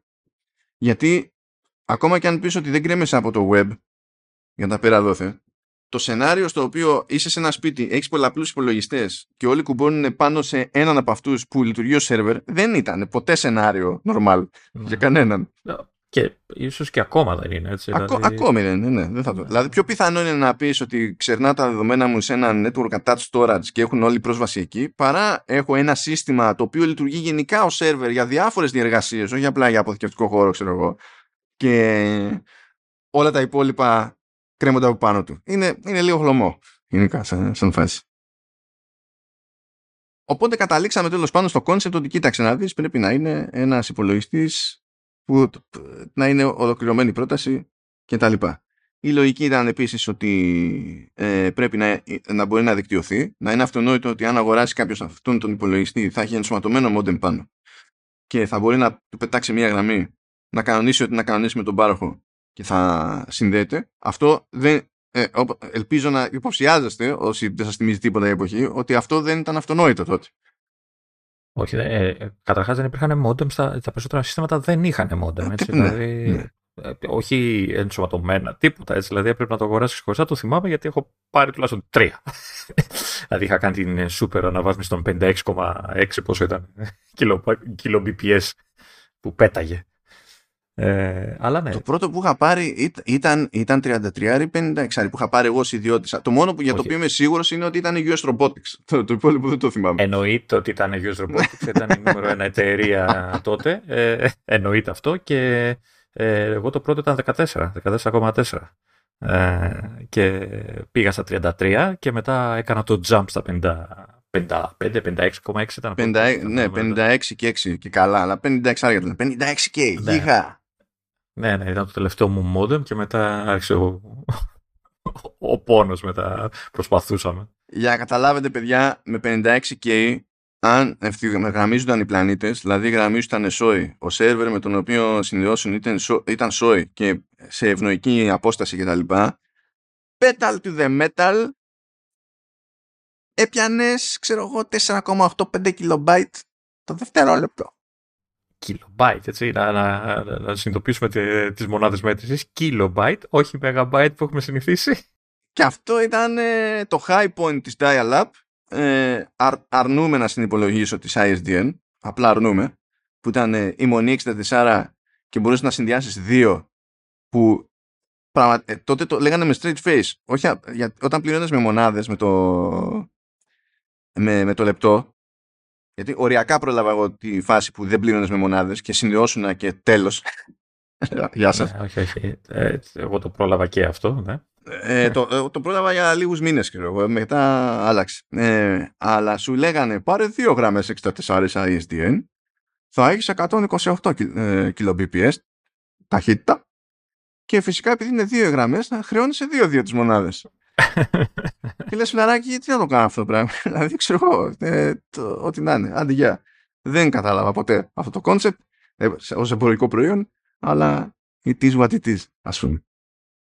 Οπότε, ναι, και νομίζω ότι τουλάχιστον στην Αμερική και σε μερικές άλλες χώρες είχαν κάνει και κάποιο κονέ με τον iMac ώστε ξέρεις, να ερχόταν και με πρόσβαση κάποιο trial, ξέρεις, σε κάποιον πάροχο, δεν θυμάμαι πώς ποιο λεγόταν. Νο, νομίζω κάπου διάβασα ότι πέταγε, είχε μέσα ενσωματωμένο διαδικασία, σε ενσωματωμένη διαδικασία που ξέρεις, πέταγε για να κάνεις φόρμα, για να κάνεις την όποια αίτηση για τον όποιο πάροχο. Νομίζω είχε κάποιο αυτοματισμό, γιατί μας έχει, από τότε νομίζω το πάλευε η Apple. Έτσι. Δηλαδή, όταν σου λέγει ότι θα, θα είναι έτοιμο, ε, προσπαθούσε πάντα να διευκολύνει όλη τη διαδικασία. Ρε, παιδί. Ε, είπαμε όμως ότι η λογική ήταν να είναι κάτι, κάτι προσιτό. Έτσι. Φυσικά, mm. in classic Apple fashion, κατέληξε πιο ακριβό από αυτό που είχε ως στόχο η ίδια η Apple. Πράγμα που ίσχυσε και, στην πρώτη, και, στη, και στον πρώτο Mac. τον πρώτο Mac τον ήθελε πιο φθηνό ο Jobs, αλλά τότε δεν ήταν CEO και η εταιρεία διαφώνησε με την πάρτη του και το είχε βάλει πιο ακριβά. Που και τότε στην εποχή του ο πρώτος, ο πρώτος Mac είχε θεωρηθεί ότι ήταν αρκετά προσιτός για τα δεδομένα της όλης φάσης. Αλλά εδώ πέρα την πατήσανε και μόνοι τους διότι μόλις σκεφτήκανε «Α, θα κάνουμε τις τσαχπινιές εκεί με τα πλαστικά, θα κάνουμε τη φάση με τη διαφάνεια». Πετάγεται εκεί ο, ο Άιβ και λέει «Α, άρα αφού θα φαίνεται προς τα έξω το hardware που είναι μέσα, πρέπει να φροντίσουμε να είναι όμορφα και το hardware μέσα». Και λες «Φυσικά, φυσικά πά, ναι. Πρώτον, ναι, ναι, ε, ε, είσαι ο Άιβ. Δεύτερον, καταλαβαίνω, δεν έχει άδικο. Τρίτον, κατάλαβα, πάει πακέτο το budget. Ναι, ε, είναι, είναι αλήθεια αυτό, ε, μιας και για τη διαφάνεια, είναι, είναι αλήθεια αυτό που λένε ότι και καλά το κάνανε διαφανές γιατί τους είχαν πρίξει ότι θέλουν σύστημα να μπορεί να βάλει χέρι ο καταναλωτής. Οπότε ήταν ε, πώς το, το, το, αυτό που δέχτηκε τέλος πάντων ο Τζόμπς να κάνει ότι ναι, μεν θα είναι κλειστό, αλλά τουλάχιστον θα το βλέπει από μέσα. Ξέρεις, θα βλέπει μέσα τα σωθικά. Α, δεν το έχω ακούσει αυτό, δεν το ξέρω να σου πάρει. Νο, νομίζω ίσως κάνει αναφορά η ταινία, αλλά μπορεί να κάνω και λάθος τώρα, δεν το, το, θυμάμαι ακριβώς. Αλλά κάπου, κάπου το, το θυμάμαι, το, το, το, λέγανε ρε παιδί αυτό και καλά. Έξερες, ήταν ε, η λύση, ας το πούμε, στο να παραμείνει κλειστό, αλλά έξω να έχει μια ψευδέστηση ότι βλέπει μέσα το, το όλο με, μηχάνημα. Mm-hmm. Εντάξει, δεν έπεσε πάντως πολύ έξω στην τιμή στην τελική, γιατί ήθελε να είναι γύρω στα 1200 δολάρια, τελικά ξεκίνησε ξέρω στα 1300 δολάρια για να κάνουμε λίγο χάζι, έτσι, 1300, 1299 συγγνώμη, ε, δολάρια του 98 ε, σήμερα είναι 2.431 και 51 cents. Το, ε, το νούμερο το έχεις βγάλει εσύ ή το έχεις δει κάπου; είναι πολύ ακριβές. Ε, όχι, είναι με βάση το, το δηλαδή δολάριο του 98 με το δολάριο του 23 τι ισχύει τη δεδομένη στιγμή. Ό, όλο στοιχείο έχουν την ίδια τιμή ακόμα, δηλαδή. Αυτό μου λες. Ε, πώς έχουν την ίδια τιμή ακόμη; Τώρα μπορείς να πας με ένα χιλιάρικο και να πάρεις MacBook Air. Τι ναι. Όχι, για, για iMac μιλάμε τώρα. Για iMac. Πόσο έχει ο iMac; Όχι, φθηνότερος είναι. Κάτσε να δεις τώρα, περίμενε. Πάμε ο iMac με τον M1 που δεν τον αγοράζουμε, παιδιά. Δεν τον αγοράζουμε. Παρά μόνο αν είναι ζήτημα ζωής και θανάτου, ξέρω εγώ. Παρόλο που είναι ομορφούλης. Ε, ναι, OK, okay, αλλά δεν αγοράζουμε κάτι δύο χρόνια Όχι, μετά στην τιμή που είχε δύο χρόνια πριν. Δεν είναι αυτά. Αυτά μόνο, μόνο, μόνο ο, ο, ο Team Apple τα φαντάζεται. Λοιπόν, ε, όχι, ο 24 τώρα με έμενα έκανε, ξεκινούσα από τα 1700 ευρώ και με την αναπροσαρμογή τιμής που έχει γίνει που τα λέγαμε πριν από δύο επεισόδια είναι, πήγε στα 1590, έπεσε 110 ευρώ. Εντάξει που ξέρουμε ότι σε ευρώ έτσι η τιμή είναι έτσι κι αλλιώς αν τα βάλουμε κάτω, ειδικά σε απόλυτους αριθμούς πιο πάνω από την τιμή σε δολάριο. Οπότε 2.400 δολάρια που είναι το αντίστοιχο του τότε είναι πολύ πιο ακριβό από ό,τι είναι τώρα.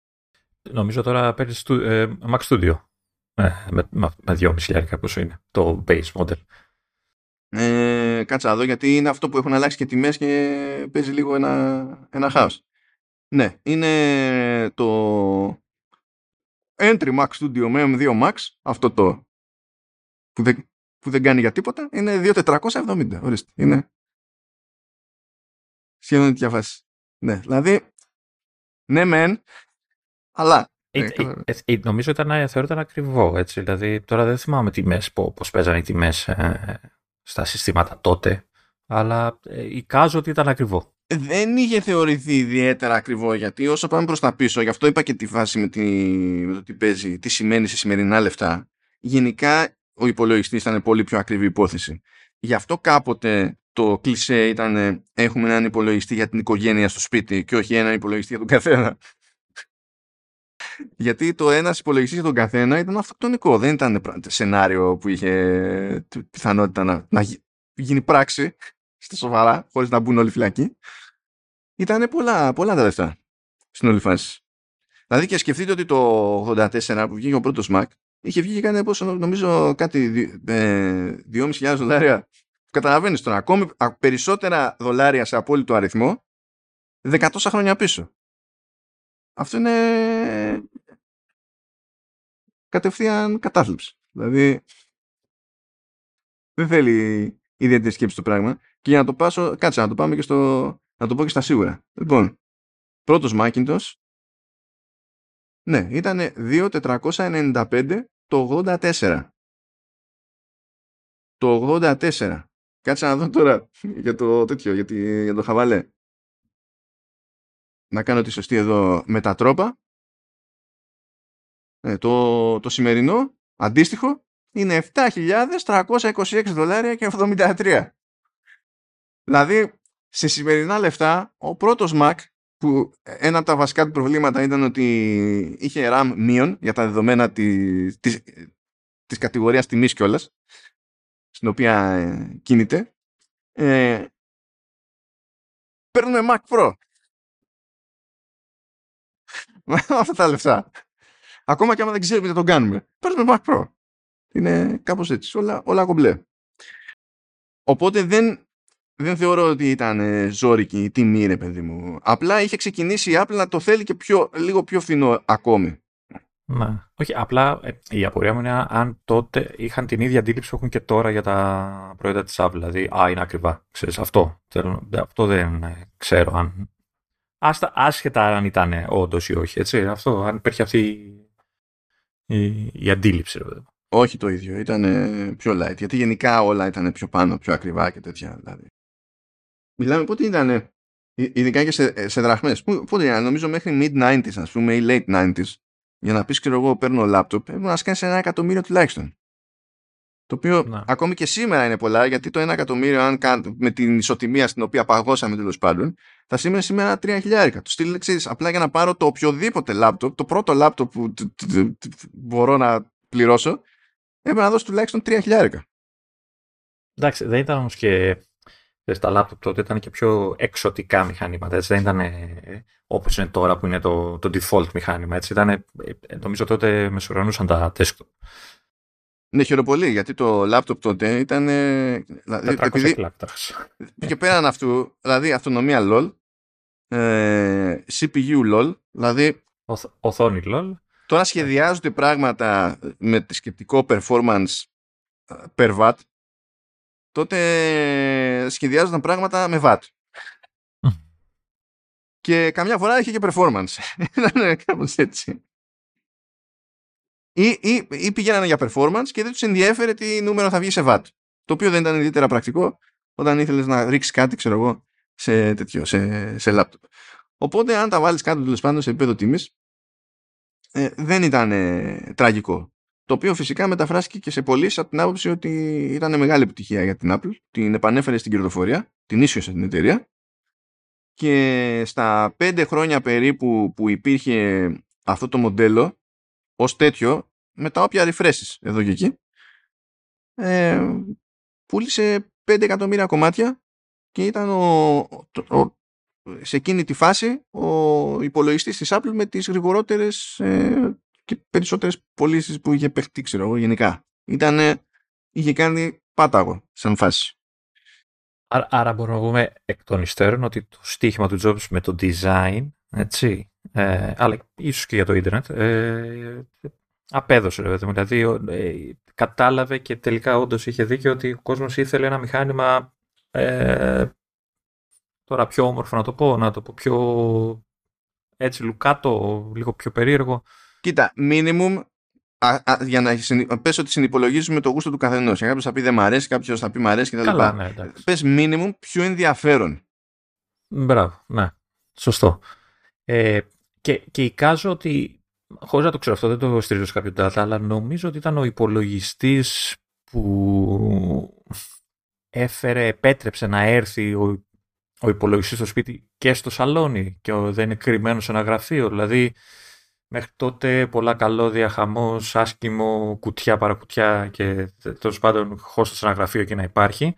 Ε, αυτό. Απλά δεν ξέρω αν όντως ισχύει. Δηλαδή, το design του πιστεύω ότι επέτρεψε να πεις ότι ξέρεις, έχω υπολογιστή και τον χώνω και στο σαλόνι, ρε παιδί μου, γιατί είναι ο, ο Μορφούλης. Είναι λίγο περίεργος. Είναι... Έγινε cool, ευχάριστο και όχι αυστηρό σαν στυλ. Και εντάξει, στην αρχή βγήκε μόνο σε εκείνο το χρώμα το Bondi Blue, αλλά με τη δεύτερη φουρνιά, ας πούμε, πατωθήκαν να βγάζουν χρώματα. Είχαμε και κάποιε ατυχεί επιλογές που ήταν. Ε, Ποιο λέει, είναι... Blue. Ε, Πώς το λέει, Dalmatian και ναι, Flower Power και τα λοιπά. το Flower Power είμαι σίγουρος είμαι σίγουρος ότι το επαναφέρουν έτσι τώρα που έχει και. Ε, Πώς το λένε, με τα Pride και τα λοιπά. Δεν ξέρω, μπορεί να ε, πιο, ε, κοίτα, εκεί κάνουν πράγματα συνήθως στο, στο Watch. Μέχρι εκεί πάνε. Δεν τους βλέπω να χτυπιούνται περισσότερο. Μιας και λες για τα χρώματα, έτσι. Ε, Όντως, στην αρχή βγήκε ένα, μετά βγήκαν καμιά κατοσταριά, ξέρω πόσα ήταν, καμιά δεκαπενταριά πόσα ήταν.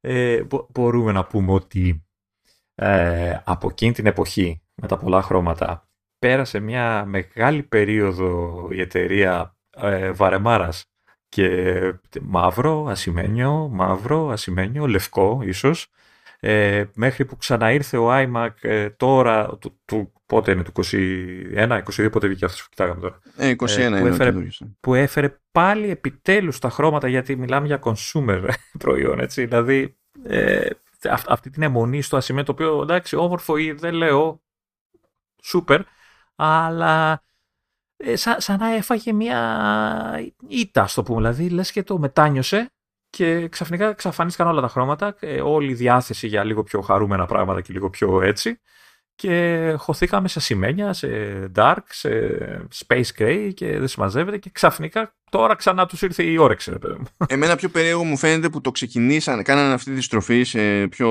λίγα και πιο ουδέτερα όταν ακόμη, ειδικά στην περίπτωση του iMac αλλά και στην περίπτωση του PowerMac τότε, όταν ακόμη ήταν στα πλαστικά.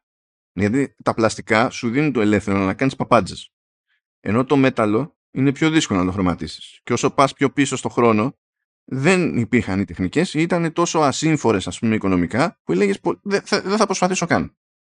Προχωρώντας, ε, όλα αυτά βελτιώνονται και οι επιλογές πληθαίνουν. Αλλά ξεκίνησε αυτό που λες, την, μια σχετική μου νταμάρα, από πιο πριν. Γιατί που εκεί τέλος πάντων το ζήτημά τους δεν ήταν ε, πάμε να τα κάνουμε όλα σημεί, αλλά ήταν στη φάση που ο Άιβ πέτυχε τη, τη, τη, μόντα με τα χρώματα εκεί και μετά γύρισε στο ότι τα πάντα θα είναι pure white. Εκτός αν είναι για πros. Τότε θα είναι ή μαύρα ή, ας, ή ασημένια ή στην, στην πιο τσαχπίνικη περίπτωση έχουμε ξέρω εγώ τον Power Mac G5 εκεί πέρα που θα είναι Quicksilver και αυτό τέτοιο. Δεν ξέρω, πάντως ε, ελπίζω να το συνεχίσουν τώρα, δηλαδή με τον iMac, τον, τον, τον consumer που λέμε έτσι, να συνεχίσουμε τα χρώματα. Ε, πια, το, με, αυτό, με αυτή τη λογική φτιάξανε αυτό το πια, δηλαδή...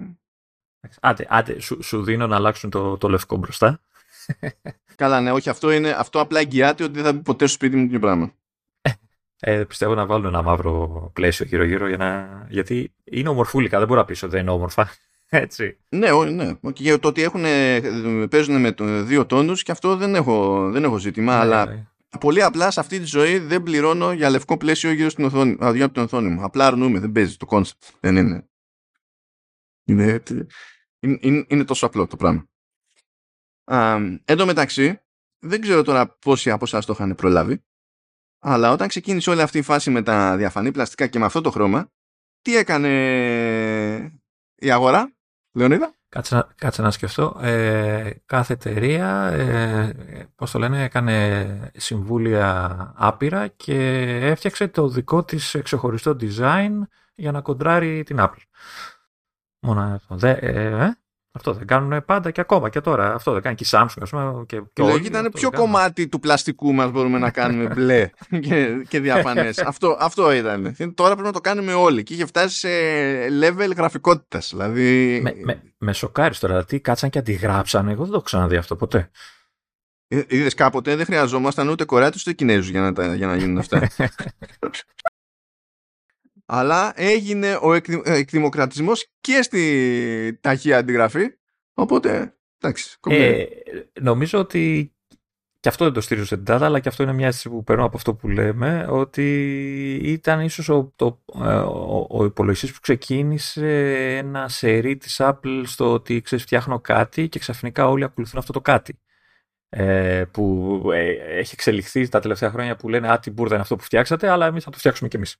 Έτσι, δηλαδή, ε, νομίζω ότι το, το ξεκίνησαν από εκεί να το κάνουν αυτό το πράγμα. Δηλαδή... Εντάξει, δεν ήταν πρώτη φορά, αλλά έπιασε, έπιασε κλίμακα, ρε παιδί με αυτό. Εντάξει, ναι, αυτό έπιασε ναι. μια κλίμακα άλλη. Μα, μα συνεχίζεται ακόμα. Δηλαδή, ε, ε, βγήκε το iPhone, ξαφνικά όλα τα τηλέφωνα γίνανε στο ίδιο στυλ. Ε, τι άλλο.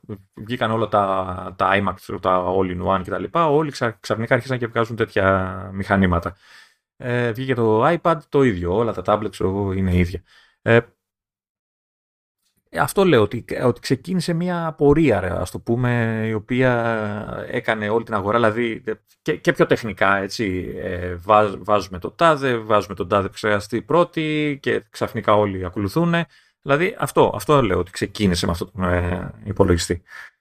Θυμάσαι, μιας και για τον επεξεργαστή, θυμάσαι τη φάση, τότε δεν ήταν ο πρώτος Mac με G3, είχε προλάβει και είχε βγάλει με πιο κλασικά σασί, ε, PowerMac με G3 κτλ. Απλά αυτή ήταν η πρώτη φορά νομίζω που έσκαγε σε πιο καταναλωτικό ας το πούμε έτσι ή στο νέο καταναλωτικό Mac ε, ο, ο G3. Θυμάσαι ότι τις καμπάνιες που έβγαζε την ψύχρα ε, διαφημιστικά σποτ που κοροϊδεύανε την Intel.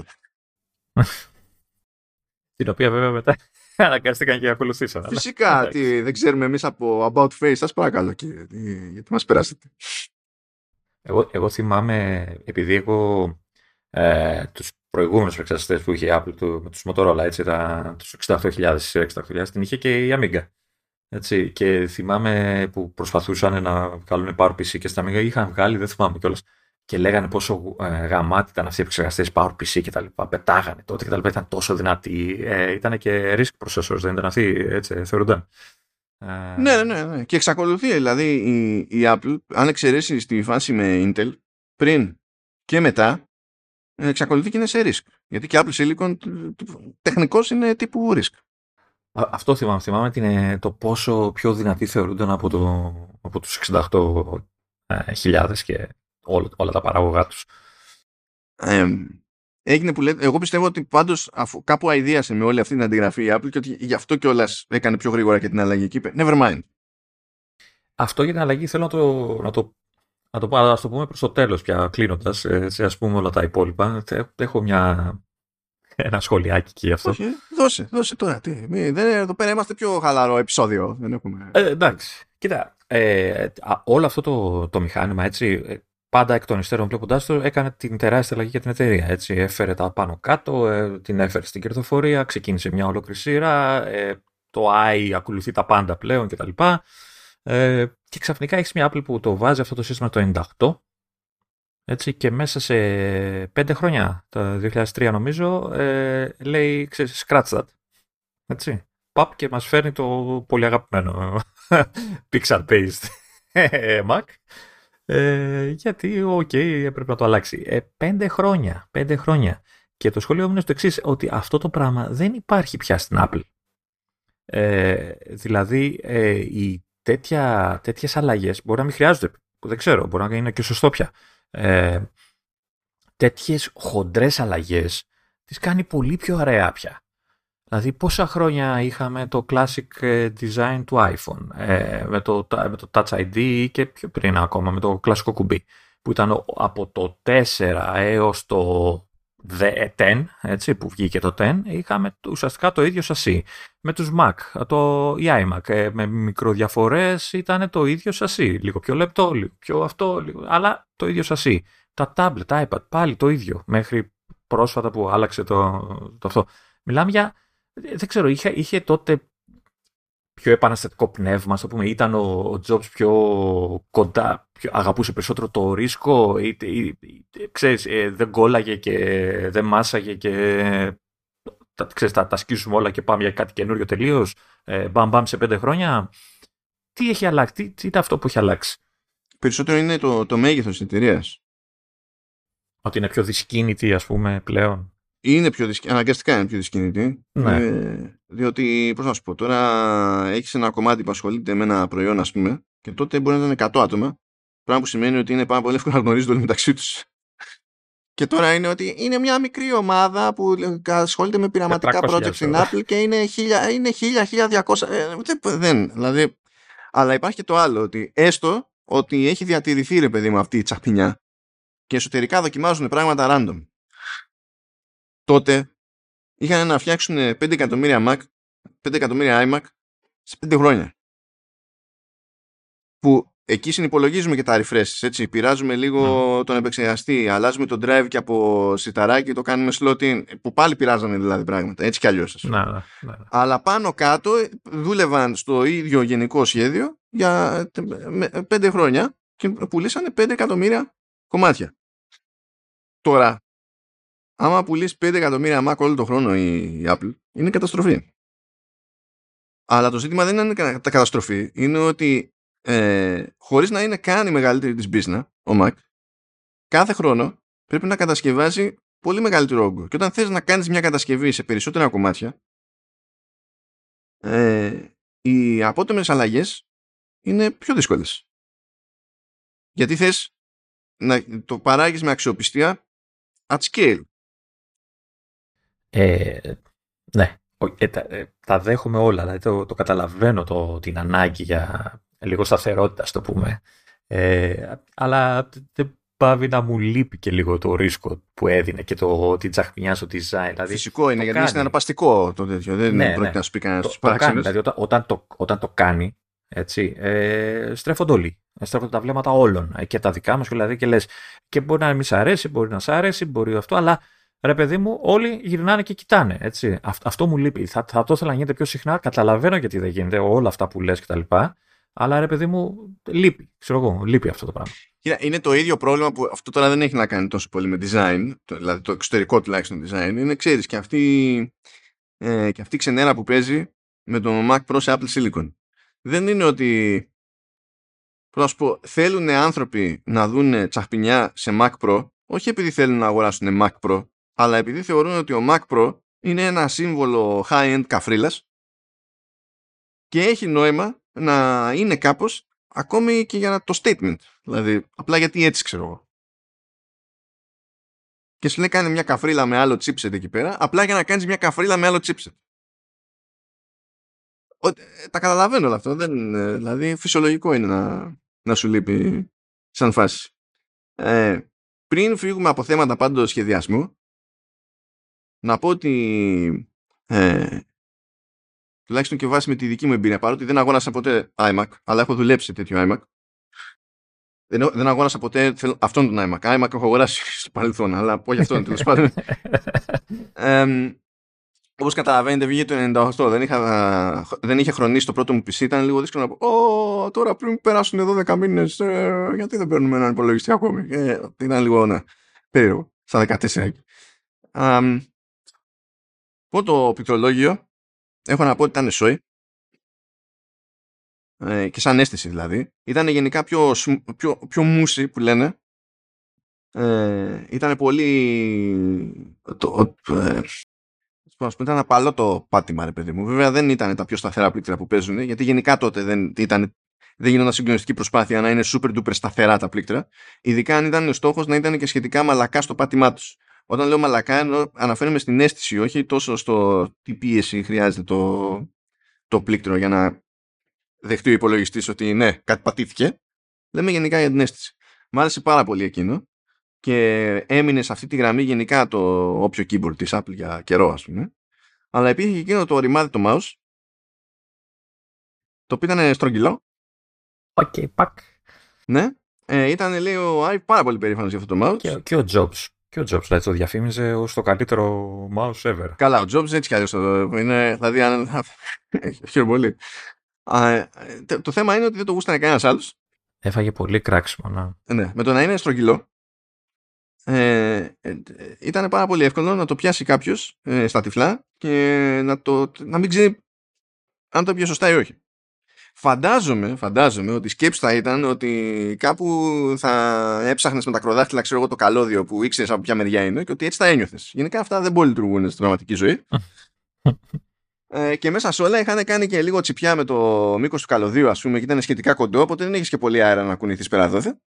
Αλλά δεν είχαν κάνει τσιπιά στο καλώδιο που ήταν με συγκεκριμένο στυλ διαφάνειας για να φαίνεται cool.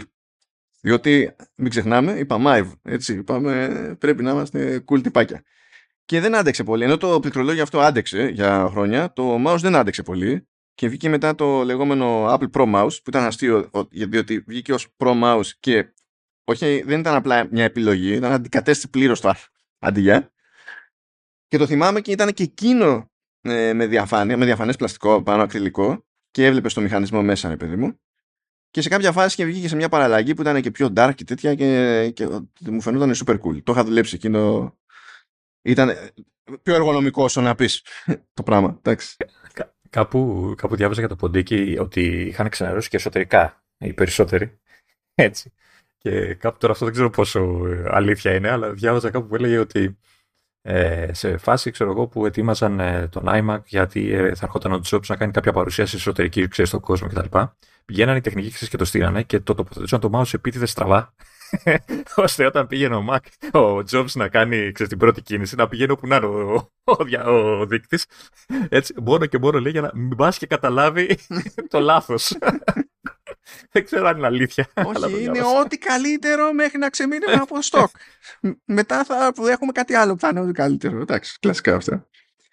Ε, Θε να κάνουμε έτσι λίγο χάζι με τα, με τα specs για να γελάμε μόνοι μας; Α, ναι, περί, περίμενα πώς και πώς.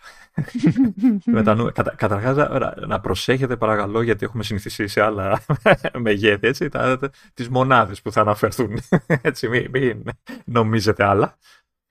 Λοιπόν, ε, θα ξεκινήσω με κάτι που ε, ε, είναι χαρακτηριστικό μένα αλλά δεν το βάζουμε στα τεχνικά χαρακτηριστικά αλλά πρέπει να το αναφέρουμε. Είναι ότι μιλάμε για έναν υπολογιστή all-in-one με monitor CRT που σου λέγανε 15 inches. Ω συνήθως όταν που λέγανε monitor CRT οι inches που σου λέγανε δεν ίσχυαν ποτέ.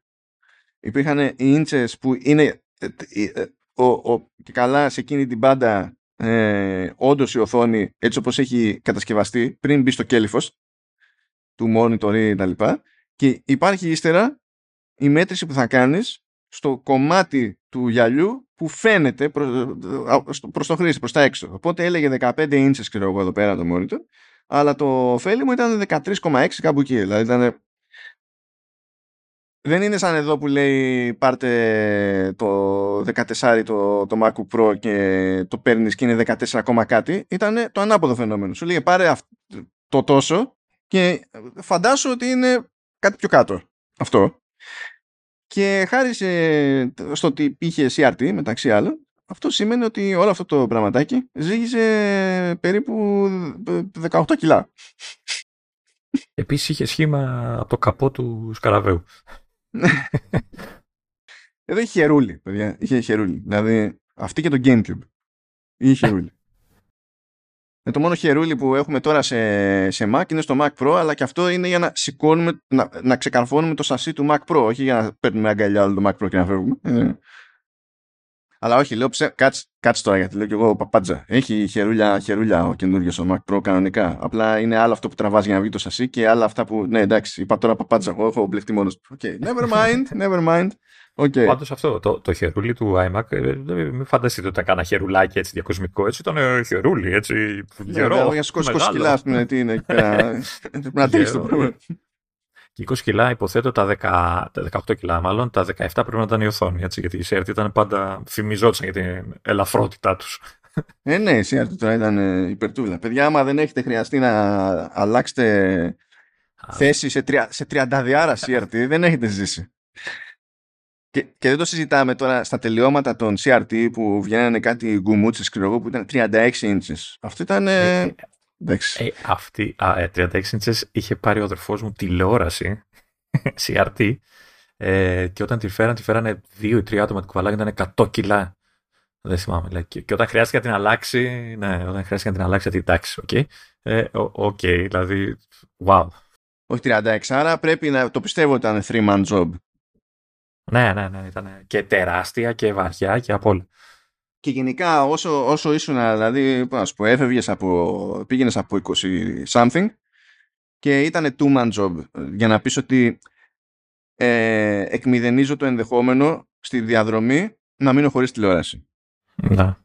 Εδώ ρε ζει οι οθόνες, οι, οι κλασικές CRT των PC τα τελευταία χρόνια που ήταν πλέον οι πιο διαδεδομένοι ήταν οι 17, αν θυμάμαι καλά, ήταν οι πιο διαδεδομένοι ας πούμε. Ε, και εντάξει, έλεγες και θα αλλάξω θέση στο, στην οθόνη, θα τη μεταφέρω γιατί χρειάζεται να τη μεταφέρω, ξέρω εγώ. Και εντάξει, βλαστήμαγε. Γιατί ήταν και οθόνη που έλεγες το έχω ρε παιδί μου και μόνος μου, ξέρεις, αλλά ήταν στο όριο και λες τώρα έτσι και γίνει κάτι, απλά δεν το έχω.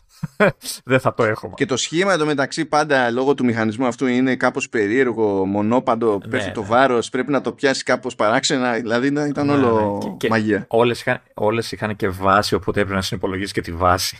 Ότι ήταν και αυτή δύσκολο να το. Γενικά ήταν θαύμα. Ήταν μουρλι όλο αυτό. Ναι, ήταν cool. Τώρα από εκεί και πέρα τι άλλο έχουμε εδώ πέρα; Είχαμε PowerPC 750 G3 στα 2.33 μιζ. Μιζ έτσι, μιζ, όχι γκίζ. Ναι. Είναι άλλα τα ζώα. Ε, ε, ε, δεν ξέρω αν κάποιος μέσα του αυτή τη στιγμή μας ακούει και είναι ουσιοδός νεότερος αναρωτιέται ναι αλλά πόσους πυρήνες; Δεν υπήρχαν αυτές οι Οι ερωτήσεις αυτές ήταν invalid τότε. Γιατί η απάντηση ήταν πάντα μία. Ένας. Μη σου πω μηδέν. Just saying. Έτσι, εντάξει. Ε, καλά, τώρα δεν θα κουραστούμε εδώ με cash. Γιατί τώρα εδώ δεν θυμάται κανένας ούτε σήμερα τι cash έχει level 1, level 2 και τέτοια κανένα σύστημα. Εντάξει. Ε, πρέπει, πρέπει, να, πρέπει να κάνουμε μια προσπάθεια να εξηγήσουμε το system bus. Πώς το κόβεις; Ε, ε, όχι. Ε, εν τω μεταξύ, αυτό, αυτό το, το, νομίζω το έχω ξαναπεί με άλλη αντίστοιχη εκπομπή που, εκπομπή που είχαμε κάνει επεισόδιο. Ε, οι τότε παρουσιάσεις της Apple, του Jobs, δηλαδή που είναι αντίστοιχες που βλέπουμε και τώρα με κάθε ξέρω εγώ, Mac, iPhone κτλ. Ε, τότε για κάποιο λόγο πηγαίνανε πολύ τεχνικά. Δηλαδή, δηλαδή σου λέει για το CAS, ας πούμε, έτσι. Και σου λέει και ότι είναι backside CAS, που, που δεν ξέρω καν τι είναι, ξέρω αυτό. Ε, Δηλαδή και πήγαινε πολύ και ήταν παρουσίαση ε, όχι απαραίτητα σε αντίστοιχη WWDC, ξέρω, ήταν παρουσίαση consuming, έτσι, γιατί ήθελα να... Το κοινό που παρακολουθούσε τότε κάτι τέτοια και το κοινό που ενδιαφερόταν για κάτι τέτοια ήταν για υπολογιστές γενικότερα ήταν σε άλλο στυλ. Δηλαδή τότε ακόμα υπολογιστής δεν ήταν ε, προϊόν lifestyle. Δηλαδή μπορείς να πεις ότι με, μετά τον iMac το συζητάμε, αλλά προηγουμένως δεν ήταν κάτι τέτοιο. Ναι, σωστό. Κα, Καταρχάς η Apple έλεγε πόση μνήμη έχει το σύστημά της. Που τώρα σου βγάζει το σύστημα και λέει ε, έχει μνήμη. Ναι, είναι αυτό. Δεν χρειάζεται να ξέρετε. Είναι αρκετό. Ε, φτάνει. Έχει, φτάνει. έχει, έχει, έχει. έχει. λοιπόν, τι λοιπόν, System Bus. Θα, θα κάνω εγώ μια γρήγορα απόπειρα και καλά. Το System Bus είναι, άμα ανοίξετε μια μετρική και δείτε τις γραμμούλες που έχει που συνδέει το α με το β, αυτό και καλά ήταν, ας το πούμε χοντρικά, ε, ναι, από εκεί περνάει όλη η πληροφορία. Απλά υποτίθεται ότι ανάλογα με τα chipsets που είχες, οριζόταν το πόσο γρήγορα μπορεί να κυκλοφορήσει αυτή η πληροφορία εκεί πέρα. Και, και εκεί είχαμε, δήλωνε ο άλλος και καλά τα, την ταχύτητα. Εδώ πάλι σε MHz, έλεγε 66 MHz. Αν δηλαδή έβγαινε ένα σύστημα ε, που έλεγε αντί για 66 MHz, έχω ξέρω εγώ 100 MHz, system bus, αυτό σημαίνει ότι μπορούσε να πηγαίνει πέρα δόθε περισσότερη πληροφορία πιο γρήγορα κτλ. Από το ένα. Μιλάμε τώρα και για εποχές που στη μητρική θα είχαμε το chipset, το βασικό, που βασικά δεν ήταν καν chipset, ήταν καθαρά CPU. Ε, αλλά είχαν μητρικές το λεγόμενο το North Bridge και το South Bridge.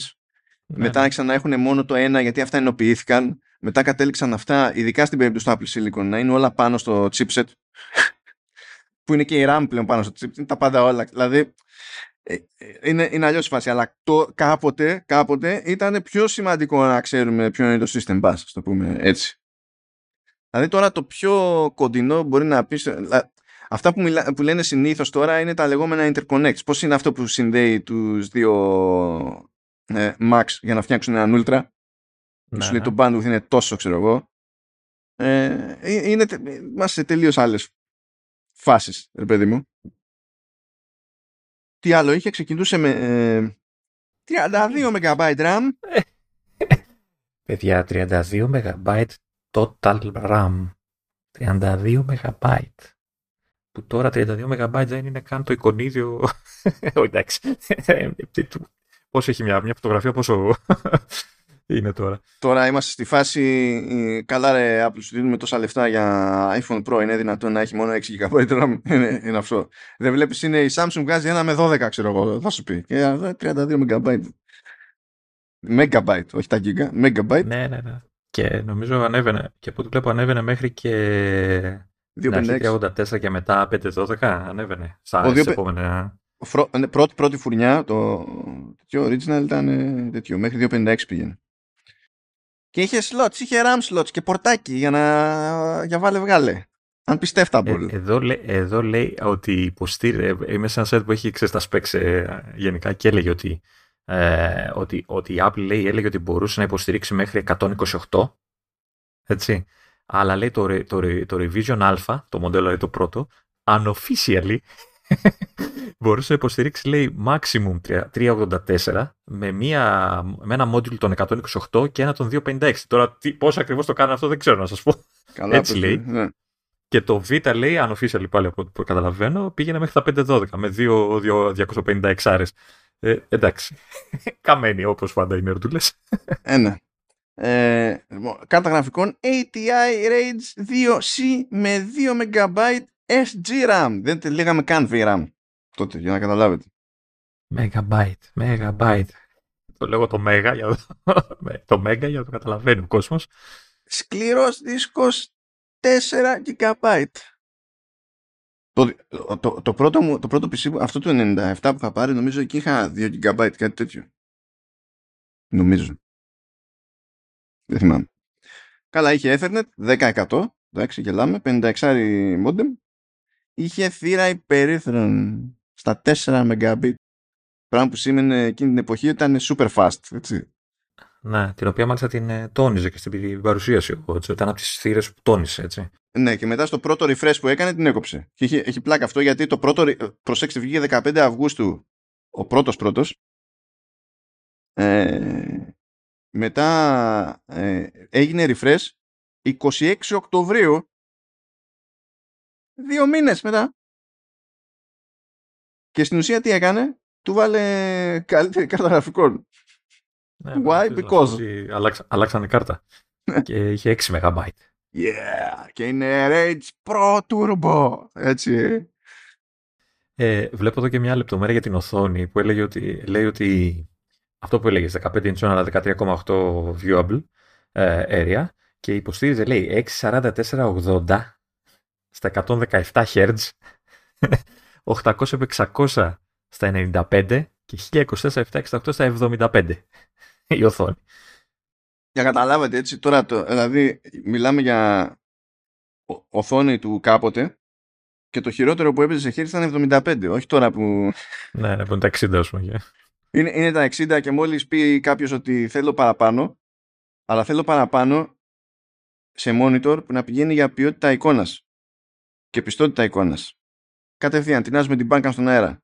Οπότε ε, έκανα αυτή τη διευκρίνιση ότι όταν πεταχθεί κάποιος, ναι, αλλά υπάρχει ένα gaming monitor 1080p με πάνελ κουκού τε, βουτηγμένο στη σόγια και έχει 3.500 Hz και τα. No one cares. No one cares. Είπαμε monitor. Είπαμε monitor. Όχι attraction σε Luna Park.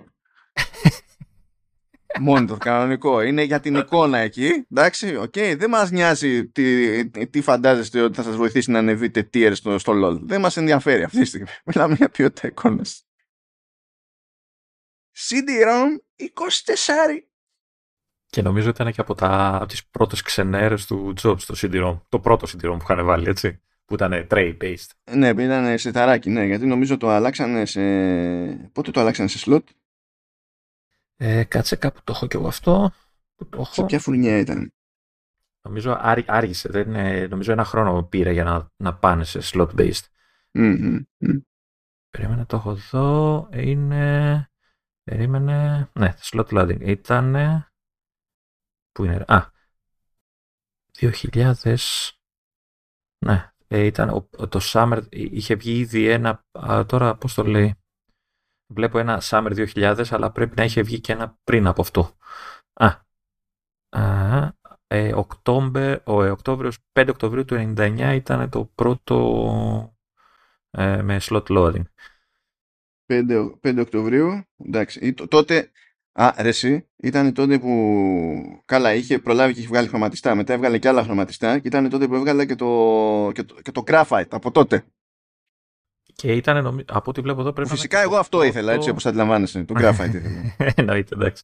Ε, ήταν νομίζω και το πρώτο που είχε Firewire ε, σαν μοντέλο. Έτσι, hardcore stuff, Firewire.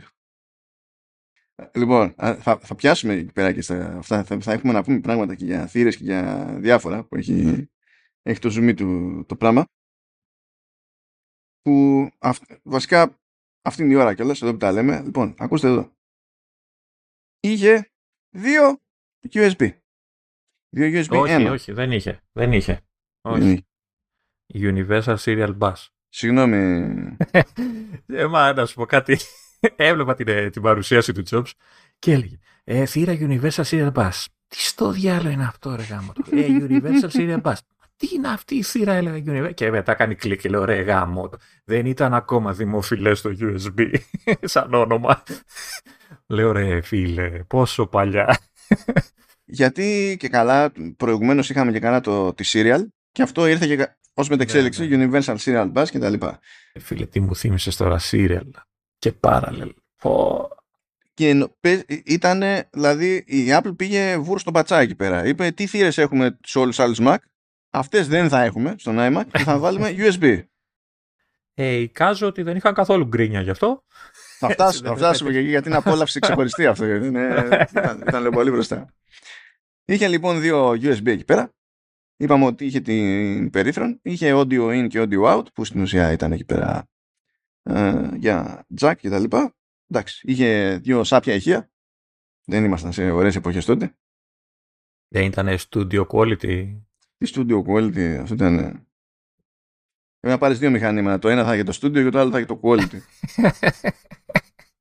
Αλλιώς δεν το πολύ κόβω σαν, σαν φάση. Και αυτό γενικά εμπορικά δηλαδή έκανε πάταγο, κέρδισε τον κόσμο, θεωρήθηκε συναρπαστικό κτλ. Ε, είναι όντως εμβληματικός υπολογιστής με τη σωστή χρήση του όρου. Δηλαδή είναι τόσο που έχει κερδίσει θέση σε μουσεία κτλ. Legit. Κανονικότατα. Και ήταν και το πρώτο προϊόν της Apple με i μπροστά, που υποτίθεται ότι τότε το i σήμαινε ίντερνετ ακριβώς επειδή ήταν κάτι μη προβλεπέ να αγοράσεις υπολογιστή με, που να είναι έτοιμος να συνδεθεί από άποψη hardware και τα λοιπά ε, να συνδεθεί στο, στο διαδίκτυο ε, αυτή η λογική στην νομενκλατούρα που ακολούθησε σε τόσα brands τράβηξε χρόνια και, και τραβάει τραβάει ακόμα και αυτά που έχουν μείνει από τότε μέχρι τώρα είναι στην ουσία iPhone και iPad αυτό, that's it ε, δεν ξέρω αν είπαμε ότι ήταν και ο πρώτος υπολογιστής που δεν είχε drive, ενώ floppy. Το πάμε; Α, επίσης ναι, δεν είχε floppy, σωστά. Και ε, είπαμε, επειδή εκεί πέρα ήταν άλλες εποχές, έχει πλάκα να χαζεύεις κριτικές. Ότι και τις 3,5 floppy τις λέγανε, παρόλο που δεν ήταν τόσο floppy, έτσι. Ναι, ε, εντάξει, ναι, όχι, αυτό, αυτό λέγανε. Λέει ότι ήταν ανάμεκτες οι εντυπώσεις, λέει, από τα reviews της εποχής και ειδικά, ειδικά λέει πιο του τεχνολογικού ειδικού τύπου. Όπως πάντα. Έτεινα να είναι και πιο αρνητική λέει. Ε, δεν έχει αλλάξει τίποτα. Έτσι, ακόμα. Τα λέγαμε και χθες μόνοι μας. η γκρίνια δεν έχει αλλάξει.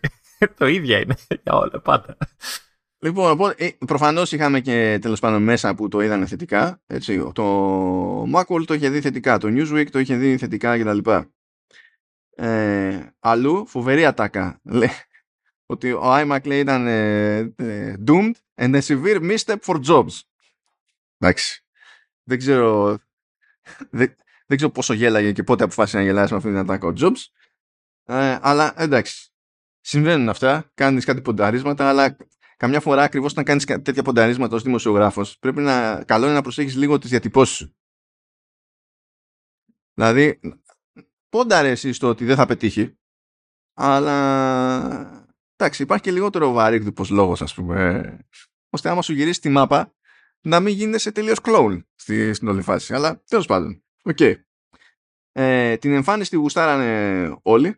Το θεωρούσαν γενικά πολύ πιο φιλικό σε σχέση με οτιδήποτε άλλο. Το οποίο επίσης δεν ήταν προβλεπέ στο computing τότε.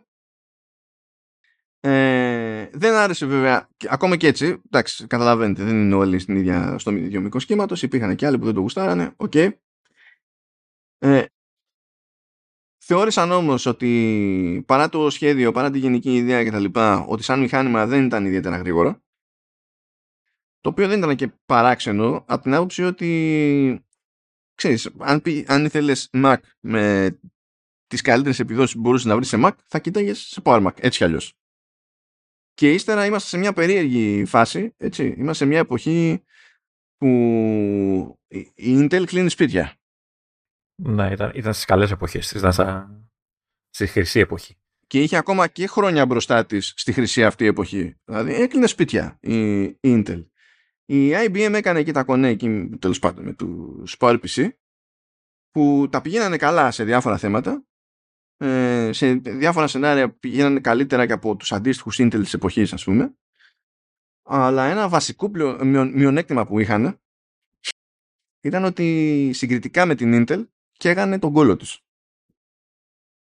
Και αυτό δάγκωσε πολύ παραπέρα την Apple. Βασικά τη, ε, τη δάγκωνε σε κάθε γενιά διότι της έπαιρνε περισσότερο καιρό να καταφέρει να χώσει G3 μέσα σε λάπτοπ ε, ή μάλλον G something μέσα σε λάπτοπ και κάθε φορά γινόταν και πιο δύσκολο. Δηλαδή υπήρξε ένα delay σε G3, μετά δυσκόλεψε κι άλλο με G4 και G5 παρά τις ε, ε, δεδηλωμένες δημοσίως προσπάθειες να γίνει προσαρμογή δεν κατάφερε να μπει ποτέ σε, σε λάπτοπ G5.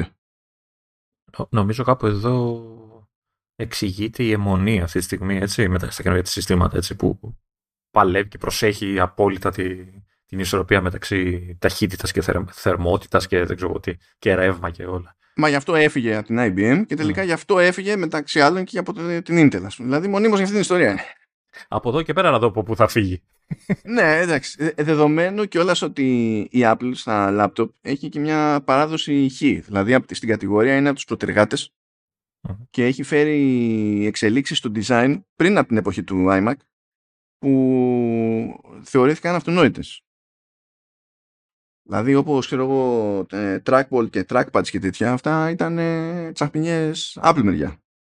Αυτό που, και αυτό που έχει μείνει από τώρα είναι ότι εξακολουθεί στον ένα τον άπαντα ξέρω εγώ η Apple να έχει τα καλύτερα trackpads που παίζουν. Το οποίο είναι κάτι που εξακολουθεί να χρειάζεται πειθό για να το, το, το, το χωνέψουν οι άνθρωποι. Δηλαδή μου κάνει φοβερή εντύπωση.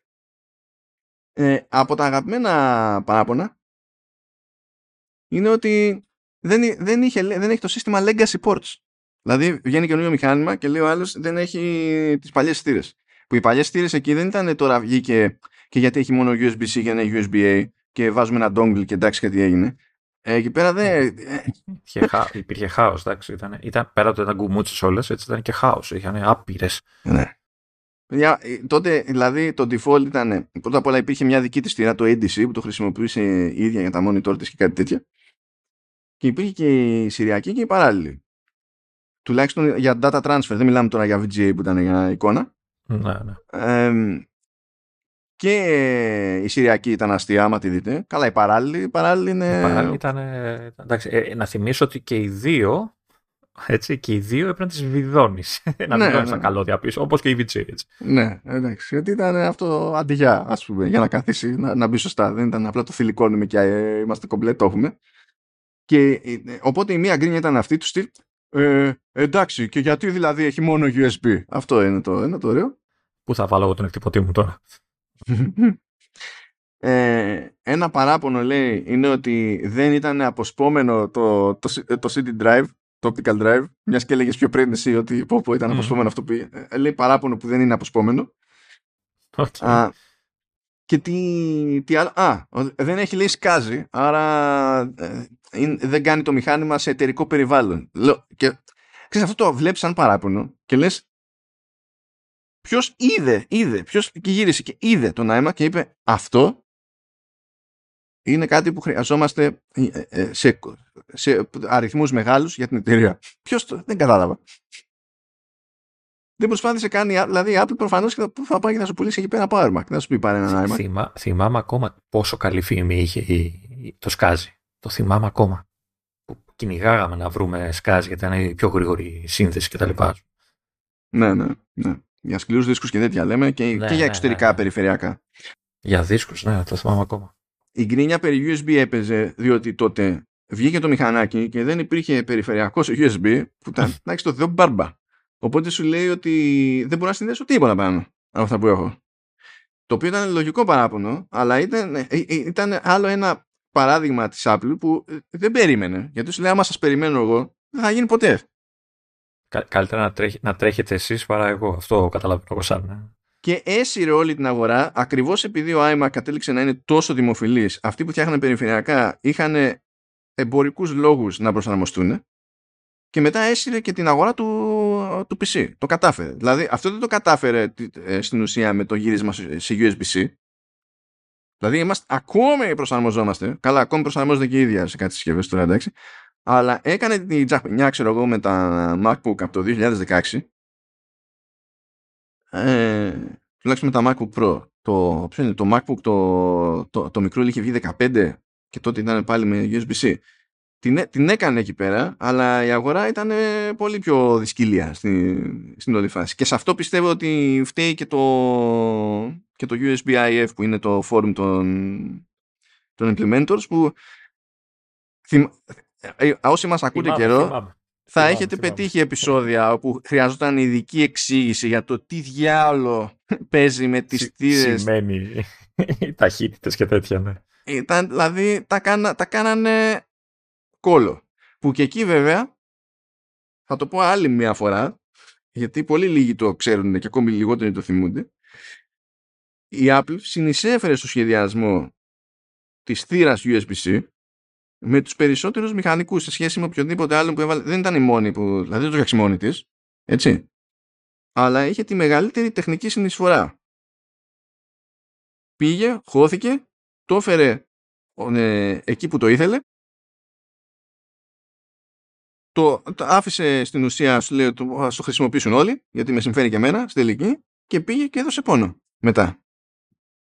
Και όπως κάποτε υποστήριζε Firewire, που είπες και εσύ τώρα ότι το 99-2000 ήταν που άρχισε να βάζει Firewire σε iMac, που νομίζω εκείνο το μοντέλο όταν το είχε πρωτοβγάλει το έλεγε και iMac AV.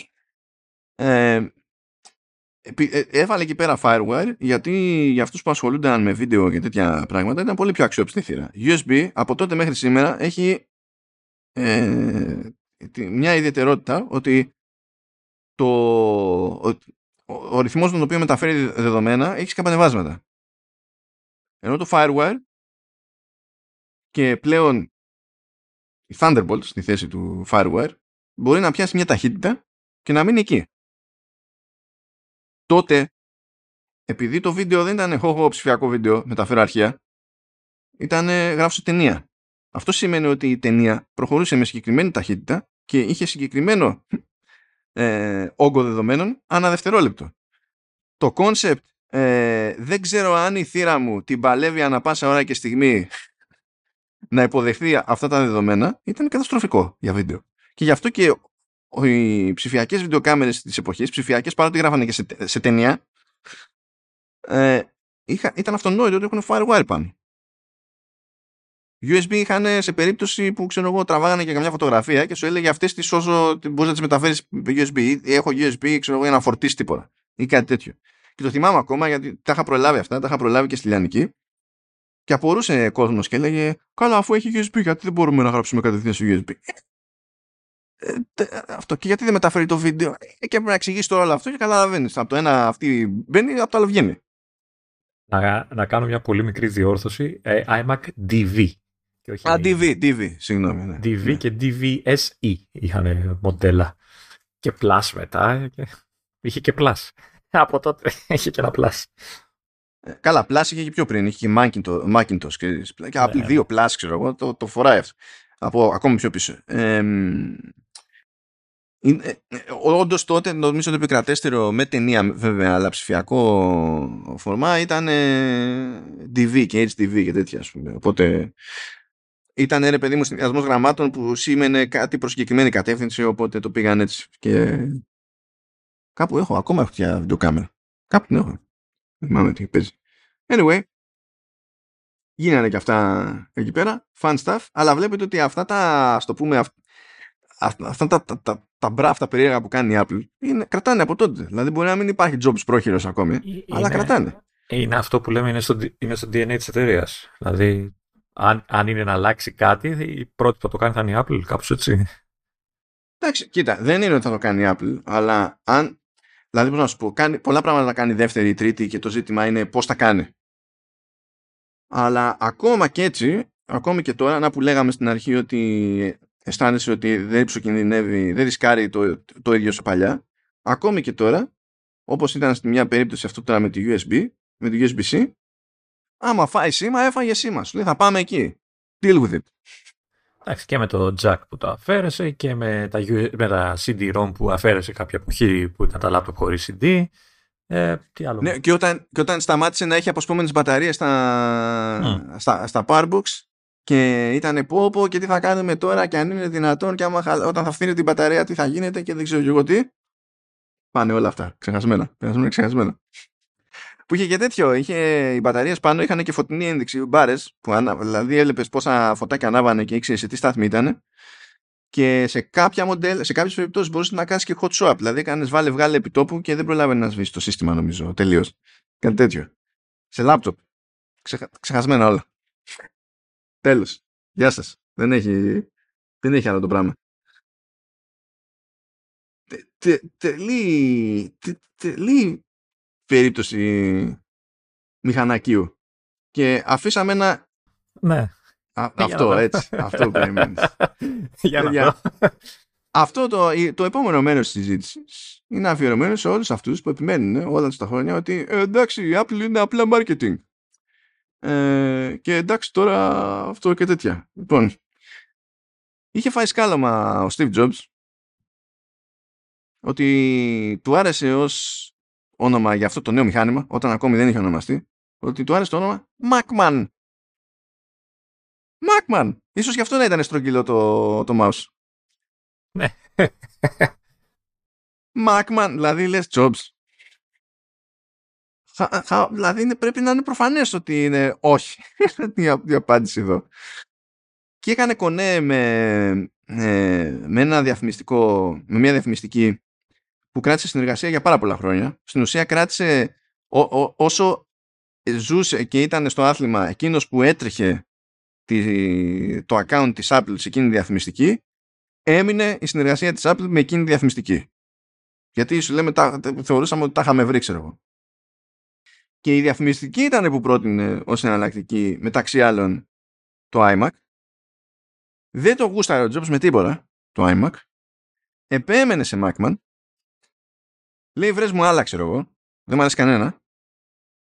Ε, του κάνει κάτι άλλες προτάσεις αλλά ως τελευταία και καλύτερη ε, ξανα, του ξαναλέει iMac πάλι ξενερώνει αλλά τέλος πάντων θα το προτείνω μέσα στην εταιρεία και θα μαζέψω απόψεις σκάει μέσα στην εταιρεία και λένε ναι iMac, όχι Macman, όχι Macman, όχι Macman iMac, iMac, iMac, iMac και τελικά είπε καλά, εντάξει που, που δεν το περιμένεις εύκολα από ε, έναν άνθρωπο σαν τον Jobs, έτσι, που είναι ισχυρογνώμων, να το πούμε τουλάχιστον. Μα είναι, είναι, είναι ισχυρογνώμων. Είναι. Λοιπόν, έχω, έχω ένα link που το έχω βάλει να το βάλουμε να το διαβάσουν. Είναι από τον άνθρωπο που ουσιαστικά ε, σταμάτησε όλη αυτή την τρέλα έτσι, και καταφέρανε και περάσανε το, το όνομα ως iMac έτσι, από το Gen Seagal έχει και, ο οποίος περιγράφει ένα πολύ ενδιαφέρον άνθρωπο, περιγράφει όλη την ιστορία ε, και, και λέει ότι έγιναν, ε, είχαν πολύ περιορισμένο χρόνο και τους είχε πει ο Jobs ότι ξέρεις τι, εμείς έχουμε βρει ονόματα που γουστάρουμε. έτσι, και είναι το Macman, ξέρω που είναι το καλύτερο κτλ. Ε, και πείτε μας όμως και να δούμε. Και κάνανε ουσιαστικά δύο. Ε, ε, ας το πούμε, συνέ, ε, πώς το λένε, ε, ε αχ, το κεφάλι μου.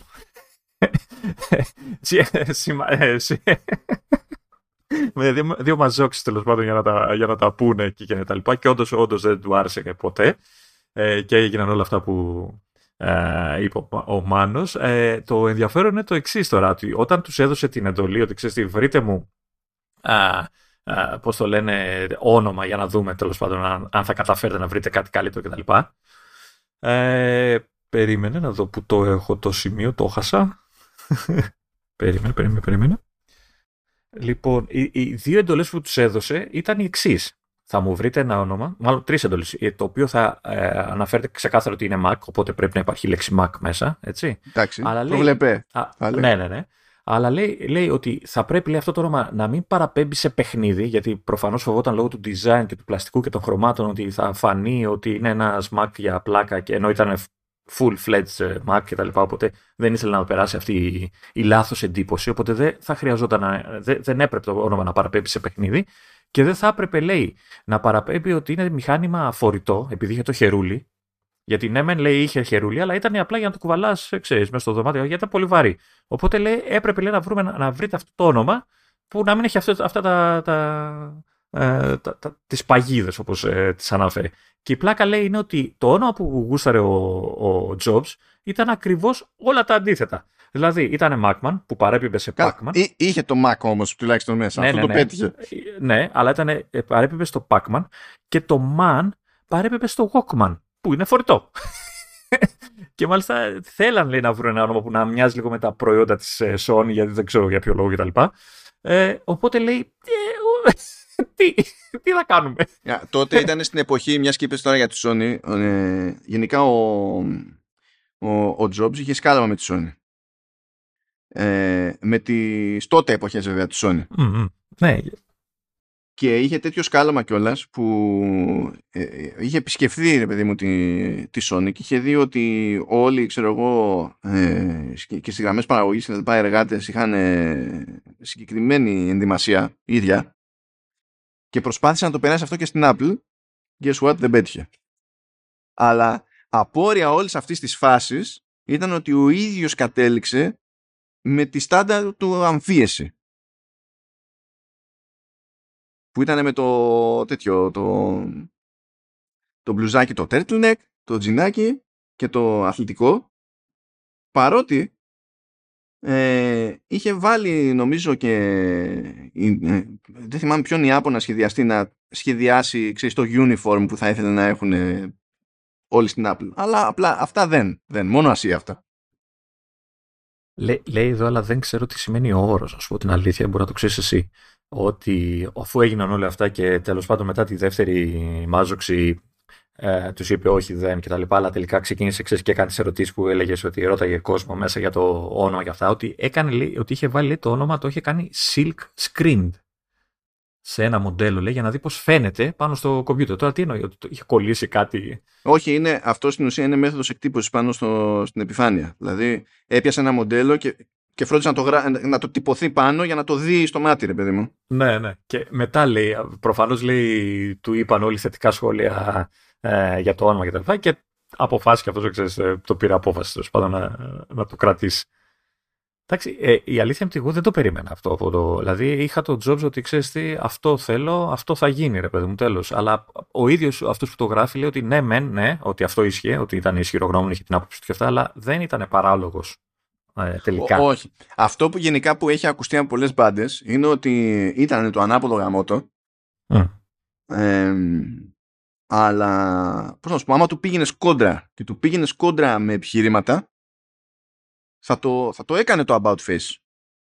Ή, ίσα ίσα που λέει ότι περίμενε, αν θέλεις δηλαδή να του δείξεις ότι έχει πόδια αυτό που, θεωρεί, που πιστεύεις εσύ, περίμενε ότι ε, πρέπει να παίξει μια κόντρα και να προκύψει αυτό το πράγμα με, με επιχειρήματα.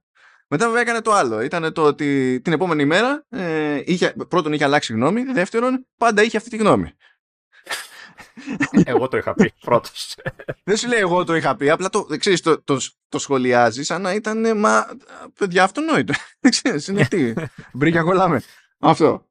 Ε, είχε, είχε αυτό. Δηλαδή, σου λέει ρε παιδί μου ότι σκάλωνε και μπορεί να ήταν εκνευριστικός σε διάφορα θέματα, αλλά αν τον έπιθες δεν, ε, δεν, δεν σε αγνοούσε επί, απλά και μόνο από εγωισμό. Του στυλ, δεν με νοιάζει πόσο λογικό είναι αυτό που, που λες, εγώ είμαι το boss εδώ πέρα, θα γίνει το δικό μου. Αν όμως δεν υπήρχε κάποιος να τον πρίξει, ξέρεις, να το, και να καταφέρει να του, να του επιβληθεί, δεν είχε μάκε μου. Είναι αυτό που σας είπα. Fun stuff. Fun stuff. Εντάξει. Αυτό τώρα, τώρα στα σύγχρονα δεδομένα ε, δεν ξέρω που θα είχε καταλήξει ο Jobs με τέτοιο στυλ management. Υποτίθεται ότι είμαστε σε μια εποχή που δεν υπάρχει χιούμορ για τέτοια. Κάτσε, ήταν όμως την ε, ψηλοακούμπησε την εποχή. Δηλαδή, πότε έφυγε, έφυγε το, το 7, το 8, πότε ήταν που έφυγε. Όχι, ήταν όχι, 2005. Όχι πιο. Όχι ψέματα, τι λέω, όχι, ρε, το 2005. Όχι, αφού είχε βγάλει και iPad και όλα, όχι, 2010. Ναι, το, το, το 10 ή το 11 ήταν. Νομίζω είχε, το 11. Είχε παρουσιάσει το πρώτο iPad σίγουρα, το θυμάμαι. Ναι, το 11, το 11, το 11. Mm. Ήτανε που το 11 παρουσιάστηκε, που έγινε η τράμπα από άνοιξη καλοκαίρι που βλέπαμε iPhone, έγινε φθινόπωρο. Είναι παρουσιάστηκε το iPhone 4S, το έδειχνε ο Forstal και την επόμενη μέρα, ε, ναι, βασικά την ίδια νύχτα στην ουσία, ε, ναι, δεν, δεν είχε σκάσει τότε εκεί πέρα ο Jobs, αλλά την επόμενη μέρα ήταν που ανακοινώθηκε ο θάνατός του. Τουλάχιστον έτσι μου έχει μείνει στο, στο μυαλό, γιατί πέθανε κάπου Οκτώβριο του 11. Δεν θυμάμαι το ακριβώς μέρα, αλλά κάπου Οκτώβριο νομίζω πέθανε. Οπότε θεωρητικά την ψιλοακούμπησε την εποχή, δηλαδή την ε, είδε και θα μου πεις, δεν ξέρω τώρα αν είχε τέτοια συμπεριφορά τότε.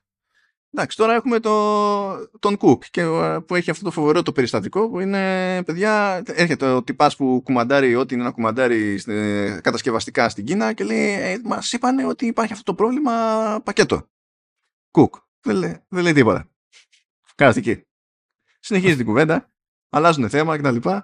Γυρνάει ο Κουκ στον τυπά εκείνο και λέει, γιατί είσαι ακόμα εδώ; και ο άλλος λέει, έφυγα, δεν πήγα καν λέει, να πάρω ρούχα. λέει, λέει, θα αγοράσω εκεί που θα είμαι. Ε, απλά έφυγα, λέει, έτσι όπως ήμουνα, πήγα χυμαθιό, λέει, ε, στο αεροδρόμιο, πτήση, πρώτη πτήση για Κίνα και έφυγα. Γεια. Δεν χρειάζεται, δεν χρειάζεται. Είναι... Από ένα σημείο φράγκου και έπειτα, κάποια πράγματα γίνονται στον αυτόματο. Δεν χρειάζεται καν να ξεκινήσεις καυγά. Είναι κάπως, κάπως έτσι. Τι να πεις. iMac, φίλε, iMac. iMac. Και από τότε τι έχουμε δει; Έχουμε δει το πέρασμα στο, στον πρώτο iMac με LCD που είναι το αγαπημένο μου, η αγαπημένη μου έκδοση iMac ever στο σύμπαν. Είδαμε μετά το, το, το, το, μοτίβο που ισχύει μέχρι σήμερα το είναι μια οθόνη και στέκεται σε μια βάση και τα λοιπά που ξεκίνησε εκεί με λευκό. Και ύστερα το γυρίσαμε σε αλουμίνια μετά πιο αλουμίνια, μετά πιο λεπτά αλουμίνια και τώρα ακόμη πιο λεπτά αλουμίνια και, και χρωματιστά. Και τώρα περιμένουμε.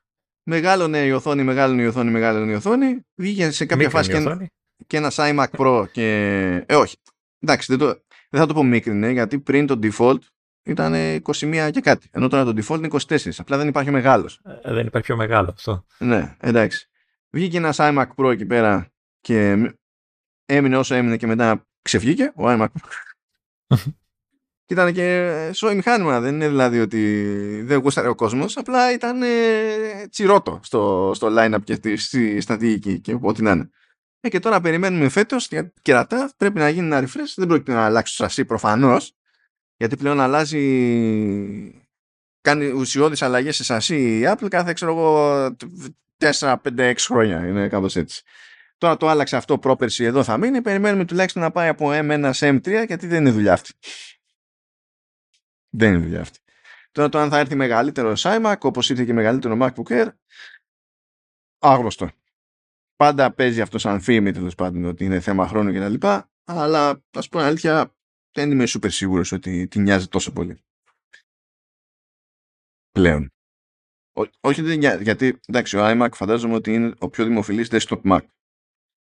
Αλλά πώς να σου πω, ε, πιστεύω ότι αυτός που ζοριζόταν με 21 inches ή δεν ζορίζεται με τις 24 με τον τρόπο που κάνει τη χρήση του τέλος πάντων ή δεν ζορίζεται αρκετά ώστε να αποθεί με την ίδια ένταση των 27, ξέρω εγώ. Ναι. Οπότε δεν ξέρω με τι σόι φούρια θα πάει τι μέρος του κόσμου σε έναν που πες, εντάξει, φαντάζομαι να τον κάνει 27 και μπορεί να τον κάνει 30 για να είναι κατά αναλογία έτσι τροφαντή η, η διαφορά. Αλλά και φαντάζεσαι το τριαντάρι, ένα τριαντάρι που, που θα, είναι, θα είναι το τσίπ σε μια γωνία. Και όταν θα είναι κενό, ξέρεις. Μουσική είναι θανάτο αυτό. Ε, ευάερο, ευήλιο. Μπο, μπορεί να κρατάνε το χώρο για την καλύτερη κάμερα ever σε iMac. Να έχει όλα Ναι, τα ναι. κυκλώματα απλωτά έτσι. Ναι, και θα τη βάλουν και θα κοιτάει προς τα μέσα. Δεν θα είναι για χρήση προς τα έξω. Απλά, αλλά θα είναι η καλύτερη κάμερα που θα έχουν βάλει σε τέτοιο. ναι, εντάξει. Α, ναι, και ένα αστείο σχετικό που είπαμε πριν ξεκινήσουμε να γράφουμε, που λέμε ότι τότε ε, ο- για χρόνια στην αρχή ο iMac δεν είχε. δεν, δεν είχε webcam, δεν είχε μπρόστια κάμερα, αλλά από ένα σημείο και έπειτα έβαλε και λέμε με τον Λεωνίδα ε, από- από άψη ποιότητας ίδιο αποτέλεσμα. Πάνω κάτω. ίδια τότε, ίδια τώρα. Δηλαδή, εντάξει, εντάξει τώρα, τώρα τρώγεται, αλλά δεν. ε, ε, απλά τρώγεται. Εντάξει. ναι, είναι μερική. δηλαδή, ναι. Μπορείς να πάρεις σχεδόν ένα οποιοδήποτε ξέρω εγώ, iPhone των τελευταίων ετών και να το κολλήσεις πάνω με continuity κάμερα, ας πούμε, και να πεις δεν θα χρησιμοποιήσω καν την καλή την πίσω, θα χρησιμοποιήσω την μπροστινή.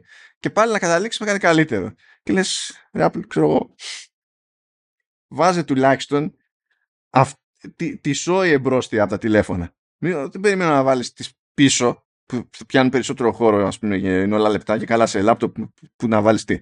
Αλλά βάλε τουλάχιστον τη σόι εμπρόστια από τα τηλέφωνα. Αλλά τα σου άμα αργά. Εντάξει. Ε, εσύ νομίζω δεν τίμησες ποτέ iMac; Όχι, ε, παρόλο που κολλητό φίλο το πρώτο του Mac ήταν iMac και το κουβάλαγα εγώ γαμότο μου. Όπως πά- πώς τα καταφέρνω πάντα, έτσι.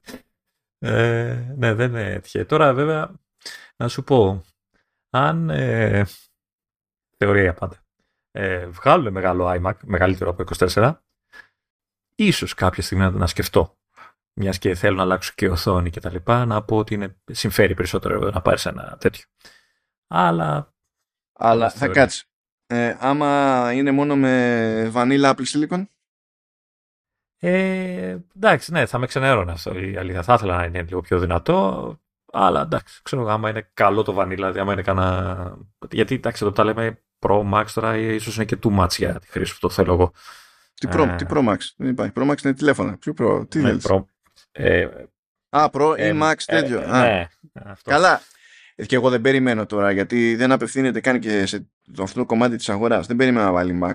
Αλλά ρε παιδί μου, ξέρεις, α, ε, κατα- τον έχωσε στον, στο Mac Mini. Ξέρω εγώ, βάλε έναν ρημάδι Pro εκεί μέσα. Ναι, ρε παιδί μου, εντάξει, αν υπάρχει δυνατότητα, ναι, εντάξει, και είναι η τιμή αυτή. Ε, Θα, θα, θα με ένοιαζε πιο πολύ ε, να έχω λίγο ευελιξία στη συνδεσιμότητα και στη μνήμη, να μπορώ δηλαδή, να βάλω μνήμη, να μπορώ να διαλέξω ξέρεις, παραπάνω μνήμη κτλ. Ε, και σε δεύτερη φάση ο επεξεργαστής, δηλαδή αυτό. Και εικάζοντας ότι ξέρεις, το όποιο μοντέλο θα έρθει με κάποιον βανίλα, ο οποίος θα είναι αρκετά σόι, έτσι. Δεν θα είναι ο M1, θα είναι ο M3, ξέρω εγώ. Ε, Α. προφανώς, μα δεν θα είναι ο M1. Τι, πώς, Ναι, πότε. εντάξει. τι- Εννοώ θα Ναι. είναι, θα είναι, αρκετά, θα είναι σαν προ προηγούμενη γενιάς, ας το πούμε κάπως έτσι. Ε, Οπότε θα εντάξει. είναι οκ. Απλά το σκέφτομαι επειδή θέλω να αλλάξω οθόνη, ότι η αλήθεια είναι ότι θα σύμφερε να, να, να πάρεις ένα τέτοιο ρε παιδί. μου. Ο, ο, ως συνήθως κάθε φορά που υπογραφώ οτιδήποτε παράλληλα βλέπω και τι γίνεται στα RSS feeds μου. Λοιπόν, δεν έχει να κάνει με iMac αυτό, έχει να κάνει με Apple και είναι αστείο. Λοιπόν, λέει, αν ε, δια- διαπιστώθηκε ότι αν βάλετε μη μαμίσια οθόνη ως ανταλλακτικό σε iPad που υποστηρίζουν Apple Pencil και πάτε να χρησιμοποιήσετε Apple Pencil είναι αδύνατο να τραβήξετε ίσια γραμμή.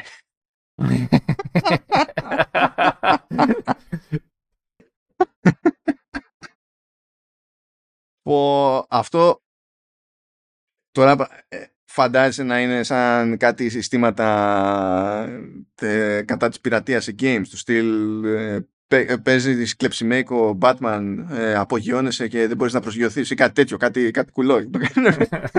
Ε, επίτηδες. Σόπα ρε φίλε.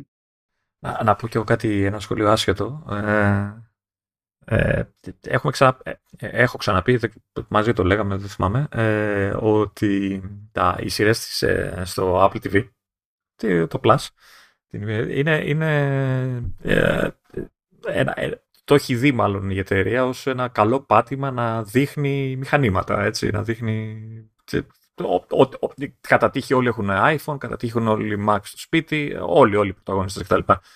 Οι, οι καλοί, οι κακοί ποτέ. ε, και έβλεπα λοιπόν τις προάλλες, έβλεπα δύο διαφορετικά επεισόδια, δύο επεισόδια από τι δύο διαφορετικές ε, σειρές, από το Hijack και το. Ποιο ήταν το άλλο. Α, δεν θυμάμαι. Του, δεν θυμάμαι άλλη σειρά. Ωραία. Ποιος έπαιζε; Ε; Ποιος έπαιζε; Ήταν ο, ο Όχι, ε, στο άλλο. Ποιος έπαιζε που δεν θυμάμαι. Δεν θυμάμαι, σου λέω τώρα δεν θα μου κάνεις τη σειρά, μετά θα θυμάμαι τη σειρά κατευθείαν. Okay, ε, εγκεφαλικό, εντάξει, ναι. Ε, και όλο κατά τυχή και οι δύο πρωταγωνιστές, ε, ο ένας ειδικά είχε στο σπίτι του, άλλος δεν θυμάμαι που το, το, το, ήταν κάπου εκεί στο χώρο τέλος πάντων, είχε κατά τύχη στούντιο, Mac Studio, έτσι, με οθόνη Apple εννοείται κτλ.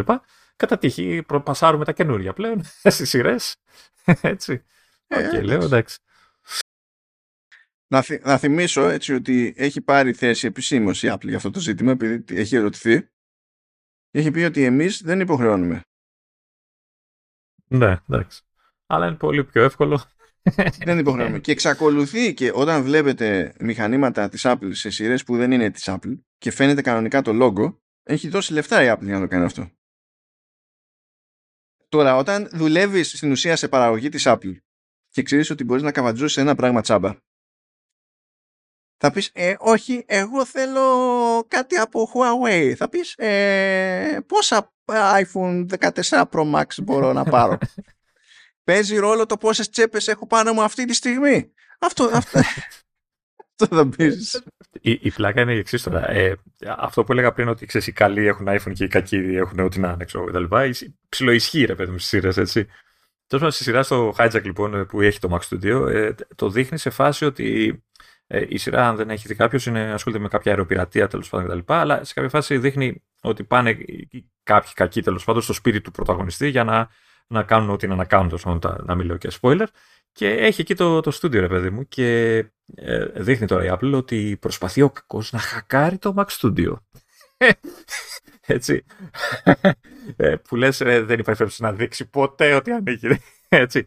Ε, βέβαια, ε, εντάξει, λέμε ρε Apple, εντάξει, okay, το καταλαβαίνουμε, αλλά κάντε λίγο πιο έτσι, ο κακός του οργανωμένου εγκλήματος και ξέρω, ε, τέλος πάντων, ναι, προσπαθεί να χακάρει το Mac Studio του πρωταγωνιστή, ε, προσπαθώντας απλά να βάλει τυχαία κωδικούς πρόσβασης στο Mac.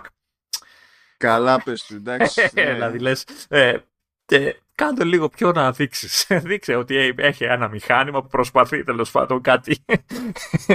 Λέω εντάξει. Εντάξει, το μόνο που κατάφερες είναι απλά να το κλειδώσεις για πάντα, ξέρω ε, Εντάξει, μπράβο, του χρόνου. Και, και, έχει, και τον δείχνει, βάζει τρει-τέσσερι κωδικού που βάζει και σηκώνεται και λέει. Ξέρεις, και πετάει, ξέρεις, ε, κάνει ένα, μια κίνηση και καλά απογοήτευσες. Λέω εντάξει. Δεν μας παρατάς, ρε Apple. Ω, λοιπόν, και με αυτό εκεί πέρα να σας αφήσουμε να κάνετε το υπόλοιπο σας καλοκαίρι. Αυτό προφανέστατα δεν ήταν τυπικό επεισόδιο Command OS. Θα επανέλθουμε ε, με κάποιο τρόπο μαγικό, δεδομένου ότι θα έχω και ταξίδι στη μέση, εκείνη την εβδομάδα, στο, την τελευταία εβδομάδα του, του Αυγούστου, να δούμε τι θα γίνει μέχρι τώρα, μέχρι τότε μάλλον. Minimum θα πρέπει να ασχοληθούμε με original στο Apple Arcade που είναι Hello Kitty ε, και θέλω να σε ενημερώσω, Λεωνίδα. Δεν θέλω. Λεωνίδα, θέλω να σε ενημερώσω ότι δεν έσκασε απλά, ξέρεις, όπως άλλα παιχνίδια που άμα έχεις βάλει στο App Store να σου σκάσει ειδοποίηση, ξέρω εγώ, θα σου έρθει ειδοποίηση. Βγήκε και δελτίο τύπου στο Apple Newsroom για αυτό συγκεκριμένα το παιχνίδι. Okay. Πράγμα που δεν είναι προβλεπέ. Δεν το κάνεις συνήθως. Δεν θα, πω, δεν, θα πω, δεν θα πω τίποτα γιατί κάθε φορά που λέω κάτι μετά τρώω τα μούτρα μου γιατί μπορεί να μου αρέσει το παιχνίδι, ξέρω εγώ και δεν θέλω να πω τίποτα. Άντε να δούμε. Άντε να δούμε. Αυτά. Καλό υπόλοιπο Αυγούστου να έχετε. Κάνουμε και εμείς εκεί λίγο, ρίχνουμε λίγο το, το ρυθμό μας. Μήπως και αισθανθούμε λίγο άνθρωποι. Βασικά εσείς, ο Λεωνίδας, τα λοιπά. Εγώ δεν πρόκειται να αισθανθώ ποτέ. Ξέρω, δηλαδή δεν έχει καν σημασία πόσο θα προσπαθήσω. Είμαι, είμαι στη, στην καταδίκη. Δηλαδή είναι και κάτι τώρα συνεργάτες που με ρωτήσαν ε, πότε θα λείψεις για διακοπές; Και εγώ είμαι σε φάση ε, διακοπές; θα λείψω; Ε, δεν, δεν, ξέρω τι είναι αυτό. Είναι αυτά τα χαριτωμένα. Καλά.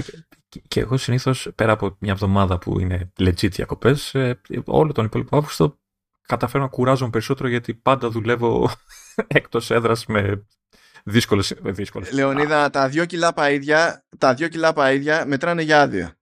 Εντάξει. Όχι, δεν θα φάω δύο κιλά παΐδια, αλλά ναι, τέλος πάντων, καταφέρω πάντα να, να δουλεύω με δύσκολες συνθήκες, όπου να είναι, και τελικά αντί να κουράζομαι, κουράζομαι περισσότερο. Αλλά εντάξει. Δύσκολες. Εννοεί θέλει μαλόξ μετά το φαΐ. Αυτό είναι. Όχι, ότι πρέπει να δουλεύω στο λάπτοπ. Πουλ. Ναι. Έτσι. Λοιπόν, αυτά. Χαιρετούμε και θα επανέλθουμε εκεί στα κανονικά μας. Ελπίζουμε να μην έχει καταστραφεί μέχρι τότε. Να μας έχει βρει καμία άλλη συμφορά. Σταμάτα, ρε, σταμάτα να τα λέει. Σταμάτα. Όχι, λέω και γενικότερα γιατί. Όχι, όχι, όχι, σταμάτα, μην λες τίποτα. Δεν είναι normal αυτό το ελληνικό καλοκαίρι. Είναι. Ναι, εντάξει. Παίξει λίγο ήττα, τρόπος τέλος πάντων. Άντε να ξεκινήσει η νέα σεζόν και ετοιμαστείτε, φορτώστε μπαταρίες, διότι καταλαβαίνετε, θα μπει ο Σεπτέμβριος.